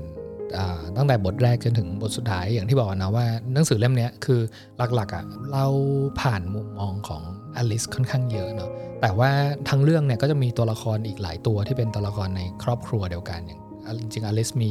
สามีที่เป็นแบบอ่าอาจารย์อาจารย์มหาลัยเหมือนกันอะไรเงี้ยแล้วก็มีลูกอีก 3 คนใช่ป่ะ ก็มีลูกสาวอีก 2 คน แล้วก็ลูกชายอีกหนึ่งคนอะไรเงี้ยแล้วก็เรื่องของโรคอัลไซเมอร์เนี่ยที่อลิสเป็นเขาเรียกว่า early onset Alzheimer เนาะซึ่งเขาอายุ 50 เอง แต่ว่าถูกวินิจฉัยว่าเป็นอัลไซเมอร์แล้วซึ่งซึ่งเป็นเคสที่ไม่ปกติ เพราะปกติแล้วโรคเนี้ยมันจะเกิดกับคนอายุ 65 เป็นต้นไปอะไรเงี้ยโรคคนแก่อะไรเงี้ยแต่ว่าการที่มันเกิดขึ้นกับคนคนหนึ่งเนี่ยมันไม่ได้มีเอฟเฟกต์แค่ตัวอลิสคนเดียว เพราะว่าในนิยายเนี่ย มันนอกจากทำให้เราเข้าใจว่าเฮ้ยถ้าเราเป็นผู้ป่วยเองที่พอเริ่มต้นเริ่มต้นจากการลืมเล็ก ๆ น้อย ๆจนกระทั่งถูกวินิจฉัยว่าเป็นอัลไซเมอร์แล้วเนี่ยโรคที่มันพัฒนาการไปเรื่อย ๆ แล้วมีผลต่อการจำการลืมของเราเนี่ยมันเริ่มเอฟเฟกต่อชีวิตประจำวันของเรายังไง เช่น มันมีตอนหนึ่งที่เราแบบเราอ่านแล้วเรารู้สึก อินมาก ๆ ก็คือตอนบทแรก ๆ เลยที่อลิสออกไปวิ่ง แล้วพอวิ่งไปถึงที่หนึ่งอะไรเงี้ยอยู่ๆเกิดจำไม่ได้ว่าตอนเนี้ยตัวเองอยู่ที่ไหนใช่อืป่ะมมองมองไปตึกรอบ ๆ หรือว่าถนนเนี่ย ไม่สามารถแบบขุดข้อมูลชื่อถนน ชื่อตึกชื่อสถานที่ออกมาได้เลยแล้ว แล้วมันเหมือนหลงทางอะทั้งทั้งที่เป็นเส้นทางวิ่งที่ตัวเองไปทุกวันอะไรเงี้ยด้วยด้วยความที่เราก็ออกไปวิ่งทุกวันอะไรเงี้ยเราเราจินตนาการใส่ตัวเองเลยว่าแบบเฮ้ยถ้าเกิดเป็นเรา แล้วเราอยู่ในสถานเดียวกันคือ เราออกไปวิ่ง แล้วเราไม่สามารถบอกได้เลยว่าตรงที่ที่เรายืนอยู่เนี่ยมันคือที่ไหนอะไรอืมเราเราอยากพอสตรงนี้นิดหนึ่งพี่เน็ตเพราะว่าพี่เน็ตพูดตรงนี้มีประเด็น เราเชื่อว่า ทุกคนน่ะกลัวการลืมทั้งนั้น แต่ว่าอย่างที่เราคุยกันไปตั้งแต่ต้นรายการมันมีลืมเล็กลืมกลางไอ้พวกลืมจอดรถไว้ที่ไหนอะไรเงี้ยเป็นลืมการลืมพวกนั้นเป็นเรื่องปกติ แต่คำถามก็คือว่าแล้วลืมระดับไหนถึงควรไปปรึกษาแพทย์อืมก็คือลืมที่พี่เนทพูดเมื่อกี้นี้แหละ ที่พี่เนทพูดว่าอลิสเนี่ยเขาออกไปวิ่ง แล้วไปหยุดอยู่แบบว่าสแควร์หนึ่งสี่แยกหนึ่งแล้วก็นึกไม่ออกว่าที่นี่คือที่ไหน มันเป็นการลืมแบบลืมว่าสถานที่นี้คืออะไรอะ่ะอืมมันคือการลืมความหมาย หรืออะอย่างยกตัวอย่างอย่างเช่นอ่าถ้าเราลืมว่าเราวาง iPhone ไว้ที่ไหน อันเนี้ยไม่แปลกเกิดขึ้นตลอดเวลา แต่ถ้าเรายืนอยู่ตรงหน้าเราหยิบ iPhone ขึ้นมาแล้วเราไม่รู้ว่าสิ่งนี้คืออะไรอืมอันเนี้ยคือการลืมความหมายของสิ่งของ ลืมความหมายหรือลืม ลืมว่าเอ่อคนที่อยู่ตรงหน้าเราเป็นใครเนี่ย อันเนี้ยเจ้าตัวจะรู้ก่อนเหมือนในเรื่องเลย Still Alice อลิสก็รู้ก่อนสามีเนาะสามียังบอกว่าเฮ้ยเธอปกติเรื่องปกติ แต่อลิสบอกว่าไม่ไม่มันไม่ปกติ เพราะว่า ใครที่ลืมระดับเนี้ยให้รีบไปปรึกษาหมอตั้งแต่เนิ่นๆ เพราะมันยังพอมีวิธีชะลออะไรบางอย่าง ให้โรคอัลไซเมอร์มันแบบว่ายาวออกไปได้อะนิยายเรื่องนี้มันคือช่วงเวลาแค่ 2 ปีที่จากการลืมเล็กๆ น้อยๆ มันเริ่มส่งผลรุนแรงขึ้นเรื่อยๆ มันมีตอนหนึ่งที่แบบว่าเออมันเป็นตอนที่เรารู้สึกค่อนข้างเยอะ แล้วก็แบบน้ำตาไหลให้กับตรงนี้ก็คือ ลืมวิธีกินไอศครีม เราพยายามทำความเข้าใจเนาะว่า มันมี 2 หมวกให้พยายามทำความเข้าใจคือหนึ่งถ้าถ้าเราเป็นคนที่ความจำของเราค่อยๆ เลือนหายไปเรื่อยๆคือเป็นผู้ป่วยเนาะกับอีกแบบหนึ่งก็คือ ถ้าเราเป็นลูกสาวล่ะ ถ้าเราเป็นสามีของอลิสล่ะ หรือถ้าเราเป็นคนที่ต้องเกี่ยวข้องกับอลิสแล้วก็ต้องประคับประคองคนที่อยู่ในดูแลหรืออยู่ด้วยกันที่ที่ความจำเขาเริ่มเลือนหายไปเรื่อยๆอะไรเงี้ย เราจะรู้สึกยังไง หรือเราเราจะรับมือกับสิ่งต่างๆ เหล่านี้ยังไงอะไรเงี้ยอืมพอเอาตัวเองเข้าไปจับปุ๊บเนี่ย คืออะเอาแน่ๆล่ะ เมื่อก่อนก่อนที่เราจะอ่าอ่านหนังสือสองเล่มนี้นะส่วนใหญ่อะมันจะเต็มไปด้วยความกลัวอืมแต่ว่าณตอนเนี้ยบอกเลยแล้วกันว่า เราเข้าใจเยอะขึ้น เราเข้าใจเรื่องการทำงานของสมองเนาะ เราเข้าใจเรื่องแบบ เอ้ย มันเป็นเรื่องปกติที่คนเราจะจะจำยังไง แล้วก็จะลืมยังไงบ้างอะไร นั่นคือการลืมแบบปกติ แต่เมื่อไหร่ก็ตามที่เป็นความผิดปกติ เป็นความ เป็นเรื่องของความเจ็บป่วยอะไรเงี้ยอืมสิ่งที่เราจำเป็นที่จะต้องทำความเข้าใจกับมันน่ะมีอะไรบ้างใช่ไหมแต่สิ่งที่สำคัญมาก ๆ ก็คือ เรื่องความเห็นอกเห็นใจอะว่า เออ ถ้าเกิดเอ่อเราอยู่เราเป็นลูกสาวแล้วเราต้องอยู่กับแม่ที่มีอาการแบบนี้อะไรเงี้ยอ่า แน่ละในเรื่องอะมันสิ่งที่ทำให้เห็นก็คือ การไม่เข้าใจของของคนสองคนที่ยังเข้าใจเรื่องการลืม ยังเข้าใจเรื่องอาการของโรคต่างกันอะไรเงี้ยแล้วอะไรที่ทำให้ให้พวกเขาอยู่ด้วยกันได้อืมอืมใช่ป่ะความเข้าใจแบบไหนหรือว่าความเห็นอกเห็นใจหรือว่าสายใยแบบไหนกันที่จะทำให้แบบเรายังอยู่ด้วยกันต่อไปได้ แม้ว่าความทรงจำ ที่เรามีร่วมกันมันค่อยๆเลือนหายไปในทุกวันทุกวันสารภาพมาเลยดีกว่าตอนแกอ่านนะแกคิดว่าฉันเป็นอลิสหรือแกเป็นอลิสแต่เราอะคิดว่าเราเป็นอลิสตลอดเป็นเรื่องเลยเว้ยพี่เนทอืมแล้วมันเศร้ามากอะที่อืมที่อยู่อยู่เราเราเราอินว่าเราคิดว่าถ้าเราเป็นคนที่ความจำค่อย ๆ ลืมไปอะเออทำไมไม่รู้เราคิดว่าเราเป็นอลิสที่แบบความจำค่อยๆลืมแล้ว แล้วคนอื่นคนรอบๆตัวเราเขาจะเขาจะเป็นยังไงกันวะคือเราเราจะดูแลเขาไม่ได้แล้วไงเพราะเราเป็นคนที่ ที่ดูแลตัวเองยังไม่ได้เลยอะอืมอืมเราว่าในนิยายเรื่อง Still Alice เนี่ยเอ่อสำหรับเรามันมี 2 มุมที่ได้จากการอ่านนิยายเรื่องนี้เนาะคือมุมแรกเนี่ยมันพูดถึงช่วงอายุที่สั้นอย่างอย่างปกติแล้วเนี่ยคนเป็นอัลไซเมอร์ก็คืออาทางการแพทย์จะบอกว่า 65 ขึ้นไปเนาะแต่ว่าในกรณีของอลิสเองอะไรเงี้ยก็คืออายุ 50 แล้วก็เป็น early onset Alzheimer อะไรเงี้ยแล้วมันมีอยู่ตอนหนึ่งในหนังสือที่พูดถึงเรื่องผีเสื้อใช่ปะถ้าใครมีหนังสือเล่มนี้ในฉบับภาษาอังกฤษอะจะเห็นว่ามันมีปกรูปผีเสื้ออยู่ด้วย ซึ่งมันเป็นสิ่งที่สำคัญอยู่ในนิยายแล้วเราจะยังไม่เฉลยว่ามันคืออะไรเนาะแต่ว่าท่อนที่พูดถึงผีเสื้อเนี่ยค่อนข้างจับใจเราแล้วกัน แล้วก็ให้อะไรเราหลายอย่างอะไรเงี้ยก็คือมันมีตอนหนึ่งที่อลิสนึกถึง สมัยเด็กๆที่ตัวเองร้องไห้ตอนที่แม่บอกว่าผีเสื้อเนี่ยมันอายุสั้นอืมอยู่ได้แค่ไม่กี่วันอะไรเงี้ยคำพูดของแม่ที่เรียกว่าปลอบประโลมทั้งอลิสแล้วก็ปลอบประโลมเราด้วยละกันสมมติว่าเราต้องเจอสถานการณ์ไม่ว่าจะเป็นเราเองหรือว่าคนใกล้ชิดที่จะต้องอาจากโลกนี้ไปก่อนเวลาอันควรอะไรเงี้ยคืออายุสั้นอะไรเงี้ยสิ่งที่แม่ปลอบอลิสอะแม่ปลอบว่าการที่ผีเสื้อมีชีวิตแสนสั้นเนี่ย ไม่ได้แปลว่ามันน่าเศร้าใจนะ ลองดูสิว่าผีเสื้อมันโผบินไปในท่ามกลางแดดอุ่นรายล้อมด้วยดอกเดซี่ในสวน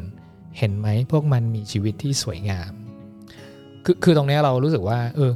จริง ๆ แล้วเนี่ยมันมีแง่มุมที่สำคัญของการใช้ชีวิตก็คือแง่มุมที่สวยงามของมันนะที่เราจะให้ค่ามากกว่า ในแง่อื่น ๆ ที่อาจจะสร้างความเจ็บปวดหรือว่าความ โศกเศร้าในสิ่งที่อาจจะต้องสูญเสียในเวลาที่เราคาดไม่ถึง อืม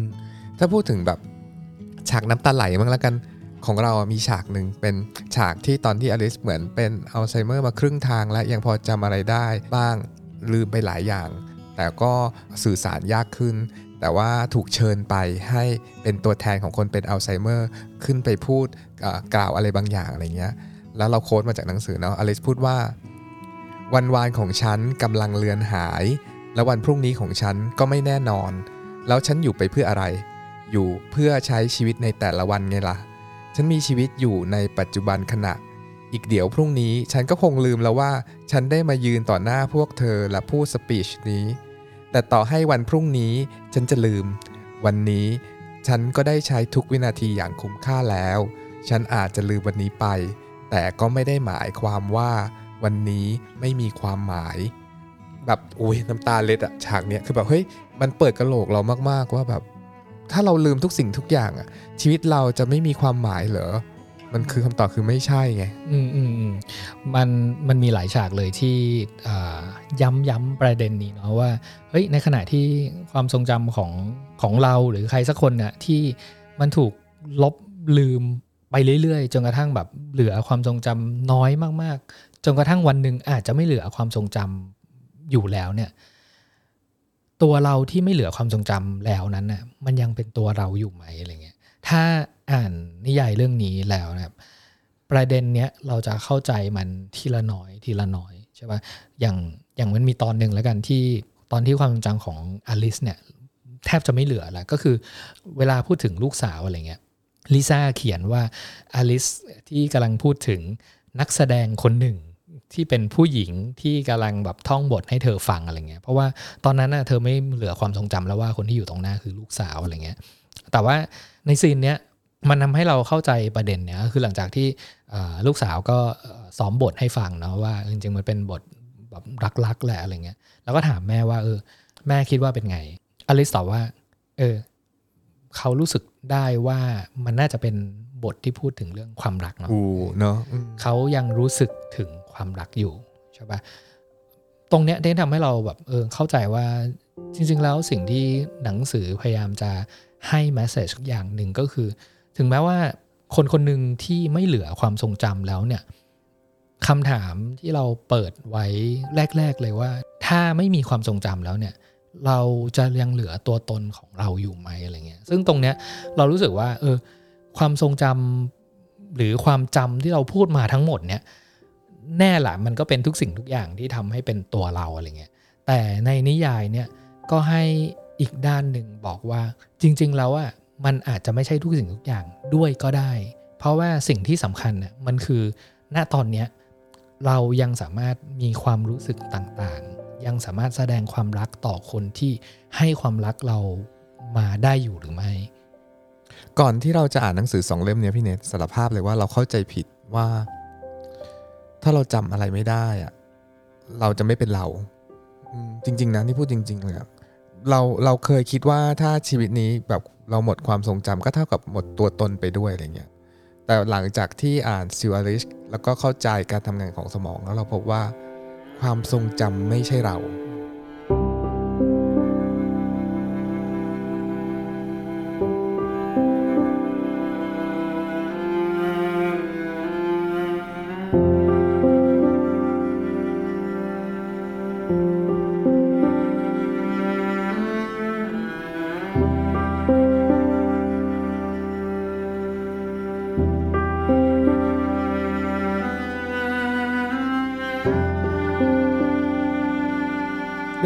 ที่เราอ่านในหนังสือสองเล่มเนี่ยนะเรื่อง Remember กับนิยายเรื่อง Still Alice เนี่ยมันเป็นเรื่องที่สนุกในขณะเดียวกันมันก็เป็นเรื่องที่ซับซ้อนด้วยอะไรเงี้ยต้องอาศัยความรู้เรื่องสมองนิดนึง มีสับแพทย์เยอะหน่อยอะไรเงี้ยแต่สิ่งที่เราได้จากการอ่านทั้งหนังสือ Remember กับนิยายเรื่อง Still Alice เนี่ยความทรงจำมันเป็นสิ่งที่ผิดพลาดได้ง่ายใช่ไหมแต่ในขณะเดียวกันเนี่ยมันก็ทำหน้าที่ของมันได้อย่างดีที่สุดด้วย ใช่ป่ะบางครั้งเราลืมเนาะซึ่งมันเป็นนกลไกที่สำคัญมาก ๆ ต่อการใช้ชีวิตต่อไปเรื่อย ๆ ว่าเออทำไมมันมีเหตุผลอยู่นะว่าทำไมเราถึงต้องลืมเรื่องบางเรื่องไปในหนังสือพูดว่าเราลืมเพื่อให้เราจำดีขึ้น อืมอืมอืมสิ่งที่เราได้จากการอ่านหนังสือทั้งสองเล่มอะมันคือความสำคัญของความทรงจำเนี่ย มันไม่ใช่เรื่องที่เราจะต้องกังวลว่าเราจะลืมมันไปเรื่อย ๆ แต่จริง ๆ แล้วเนี่ย ความจำของเราอะ จริง ๆ แล้วมันคือผลรวมของสิ่งที่เราจำแล้วก็สิ่งที่เราลืมสองอย่างผสมกัน แล้วสองอย่างเนี้ยมันทำให้เรารวมร่างกันเป็นแบบเราที่มีความจำแบบเนี้ยในวันนี้ ภาษาอังกฤษตรงเนี้ยพูดเราเข้าใจได้ดีนะ memory is the sum of what we remember and what we forget ความทรงจำเป็นส่วนผสมระหว่างสิ่งที่เราจำได้กับสิ่งที่เราลืม แปลว่าตอนนี้หลังจากที่เราอ่านหนังสือสองเล่มนี้แล้วเนี่ยมันมีบางสิ่งบางอย่างของเราที่เปลี่ยนไปนะอย่างเช่นแบบว่าความคาดหวังเรื่องความจำของเราอะแต่ก่อนเราเคยคาดหวังว่าแบบเฮ้ยเราต้องรักษาสุขภาพเราต้องทำทุกอย่างสิต้องนอนให้ครบ 8 ชั่วโมงอะไรเงี้ยเพื่อให้เราจะได้มีความจำแล้วก็ไม่ลืมเรื่องเหตุการณ์ต่างๆ ในอดีตแบบได้ง่ายๆอะไรเงี้ยแต่ว่าตอนนี้สิ่งที่เปลี่ยนเราคือ เราคิดว่าแบบที่ถูกต้องเนี่ยมันคือ เราสามารถลืมเรื่องบางเรื่องหรือหลาย ๆ เรื่องก็ได้ยกเว้นเรื่องที่สำคัญเรื่องที่มีความหมาย เพราะว่าความจำแบบนี้มันคือความจำแบบที่ทำให้เรารู้จักตัวเอง รู้จักศักยภาพของเราว่า เออ เรายังมีฝันอะไรอยู่ เราอยากทำอะไรอยู่ หรือว่าเราอยากมีความสัมพันธ์กับคนอื่น ๆ ในแบบไหนบ้าง แล้วก็เราได้คำตอบกับตัวเองกับประโยคที่เราไม่ชอบที่ว่า อย่าลืมว่าเราเป็นใคร เพราะว่า สิ่งที่สำคัญที่สุดก็คือ มันก็คือตัวเราเนี่ยแหละณตอนนี้ มันคือผลรวมของสิ่งที่เราจำแล้วก็สิ่งที่เราลืมผสมกัน สิ่งที่สำคัญที่สุดก็คือ การลืมเนี่ยมันสำคัญพอๆกับการจำแล้วก็ทั้งหมดเนี้ยเราก็เลิกกังวลกับการถูกลืมได้แล้ว อันนี้จริง ๆ เลยใช่ป่ะพี่เนทถามจริง ๆ พี่เนทอืมเลิกกังวลกับเรื่องนี้เลยจริง ๆ เลยใช่ป่ะอืมไม่น่าพระว่เชื่อนะเพราะว่าเนี่ยอย่างที่บอกนะว่าแบบความเข้าใจในเรื่องการจำกับการลืม แล้วก็เอ่อ ถ่ายทอดทุกอย่างที่เรากลัวลืมเนี่ยไปลงให้อยู่ในสมุดบันทึกให้หมดให้ได้อืมอืมหรือว่าเขียนเรื่องบางเรื่องที่เราแบบเออไม่อยากพูดชื่อตัวเองก็เขียนให้เป็น fiction อืมเป็นแบบว่าแบบใส่ฟิกชัน a ลคาแรคเตอร์เข้าไปบอกว่าเอาความทรงจำทั้งหมด หรือเอาสิ่งที่เราแบบอาจจะไม่ใช่ความจำที่แท้จริง ว่าเป็นเหตุการณ์จริง ๆ แต่เป็นสิ่งที่เราแบบเล่าให้ตัวเองฟังณวันเนี้ยจดลงไปในสมุดทุกอย่าง กับอีกเรื่องหนึ่งที่เรารู้สึกว่า เออ ได้จากการอ่านหนังสือสองเล่มนี้เหมือนกันก็คือ ความทรงจำไม่ได้อยู่กับเราคนเดียว ความทรงจำของเราอาจจะฝากไว้กับหลาย ๆ คนที่มีความสัมพันธ์กับเราเนาะอย่างถึงแม้ว่าความทรงจำเราไม่อยู่แล้วเนี่ย แต่ผู้คนที่จดจำเรายังพวกเขายังอยู่เหตุการณ์ต่างๆ ที่เราได้สร้างความทรงจำสร้าง memory เอาไว้กับหลาย ๆ คนเนี่ยมันไม่มีทางเลือนหายไป ถ้าเรายังเป็นคนสำคัญของหลาย ๆ คนอยู่ มาถึงจุดเนี้ย อยากขอบคุณทุกสิ่งทุกอย่างที่ทำให้เราได้มาอ่านหนังสือสองเล่มนี้มากๆมากๆเลย เพราะอย่างที่บอกว่ามันเป็นหนังสือที่เปลี่ยนชีวิตเราจริง ๆ มันสอนเราสามเรื่องนี้เว้หนึ่งเราเคยเข้าใจผิดว่าเราจะจำเรื่องที่เคยเกิดขึ้นในอดีตได้ทุกสิ่ง เหมือนที่เคยพูดว่าเราคิดว่าเราเป็นแบบวิดีโอที่บันทึกทุกสิ่งไว้อะแต่จริง ๆ ผิดนะเราไม่ได้จำแบบนั้น แล้วก็ถ้าเราไม่ได้ตั้งใจจะจำอะไรจริง ๆ หรือมันไม่ได้สำคัญนะเราจะจำสิ่งนี้ไม่ได้ ก็แปลว่าถ้าเราอยากจะจำได้ก็ตั้งใจจำสิแต่อะไรที่เราจำไม่ได้ มันก็ไม่สำคัญกับเราปล่อยๆ มันลืมๆไปบ้างก็ได้อืมนี่คือเรื่องที่หนึ่งเนาะเรื่องที่สองหนังสือสอนเราว่า ถ้าเราอยากจะจำอะไรให้ได้ ต้องทำยังไงเนี่ยลองใช้กับตัวเองมาหลายวันแล้ว คือจำอะไรต่อมีอะไรได้โคตรๆหลายอย่างอะ่ะ คือที่เจ๋งอีกอย่างก็คือ มันทำให้เรารู้ว่า ถ้าเราอยากจะลืมบางเรื่องต้องทำหนึ่งสองสามสี่ดังต่อไปนี้สิ ดังนั้นไอ้สิ่งที่หลาย ๆ คนชอบแบบค้ำควรว่าฉันลืมเขาไม่ได้ ฉันลืมเรื่องตอนนั้นไม่ได้อย่างเงี้ยแกลืมได้มาอ่านหนังสือเรื่องนี้แล้วก็จะรู้ว่าเราจะลืมเรื่องเรื่องพวกแบบไม่สบอารมณ์ หรือเรื่องที่ทำให้เราเจ็บปวดเหล่านั้นได้ยังไงเนาะและข้อ 3 การลืมโอเค พี่น้อง การลืมโอเคมากๆมากๆบางครั้งแบบข้อมูลที่โอเวอร์โหลดเกินไปอะมันไม่โอเค หรือเหตุการณ์ต่างๆ ที่เราคิดว่าเราลืม มันไม่เป็นไร เรามีชีวิตอยู่กับปัจจุบันขณะตรงนี้ได้อะเราไม่ต้องจำเหตุการณ์ให้ได้เป๊ะๆว่าตอนนั้นที่ไปแหลมพรมเทพแล้วเราไปดูพระอาทิตย์กับใครเราเราลืมได้มันมันไม่ทำให้เราเป็นอะไรเลยอะแล้วก็แบบความเก๋อย่างที่ว่าหนังสือ s t e w a r d i s กับ Remember เนี่ยแต่งโดยคนคนเดียวกันนะ อย่าลืมนะ อันหนึงเป็นนิยาย อันหนึงเป็นหนังสือป๊อปไซที่เจ๋งมากๆ แล้วสองเล่มนี้ดันมีบทสรุปเหมือนกันอีก เดี๋ยวเราอ่านบทสรุปจากหนังสือเรื่อง Remember ให้ฟัง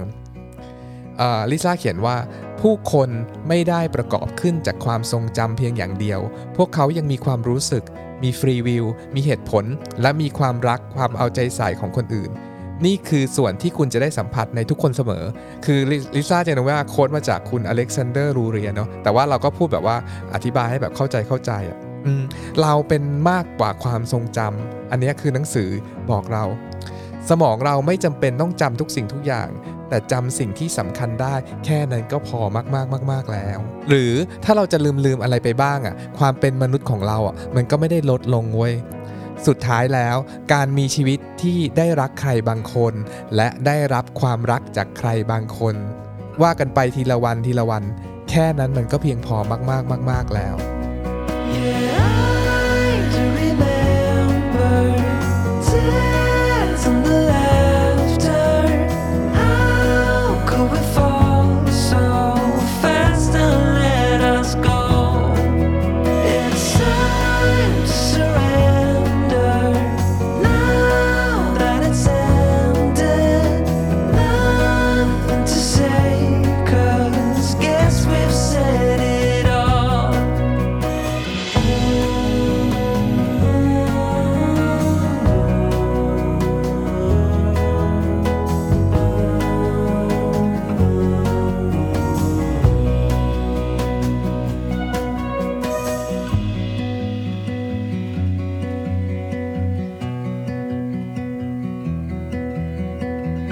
Standard Podcast. Eye opening for your ears.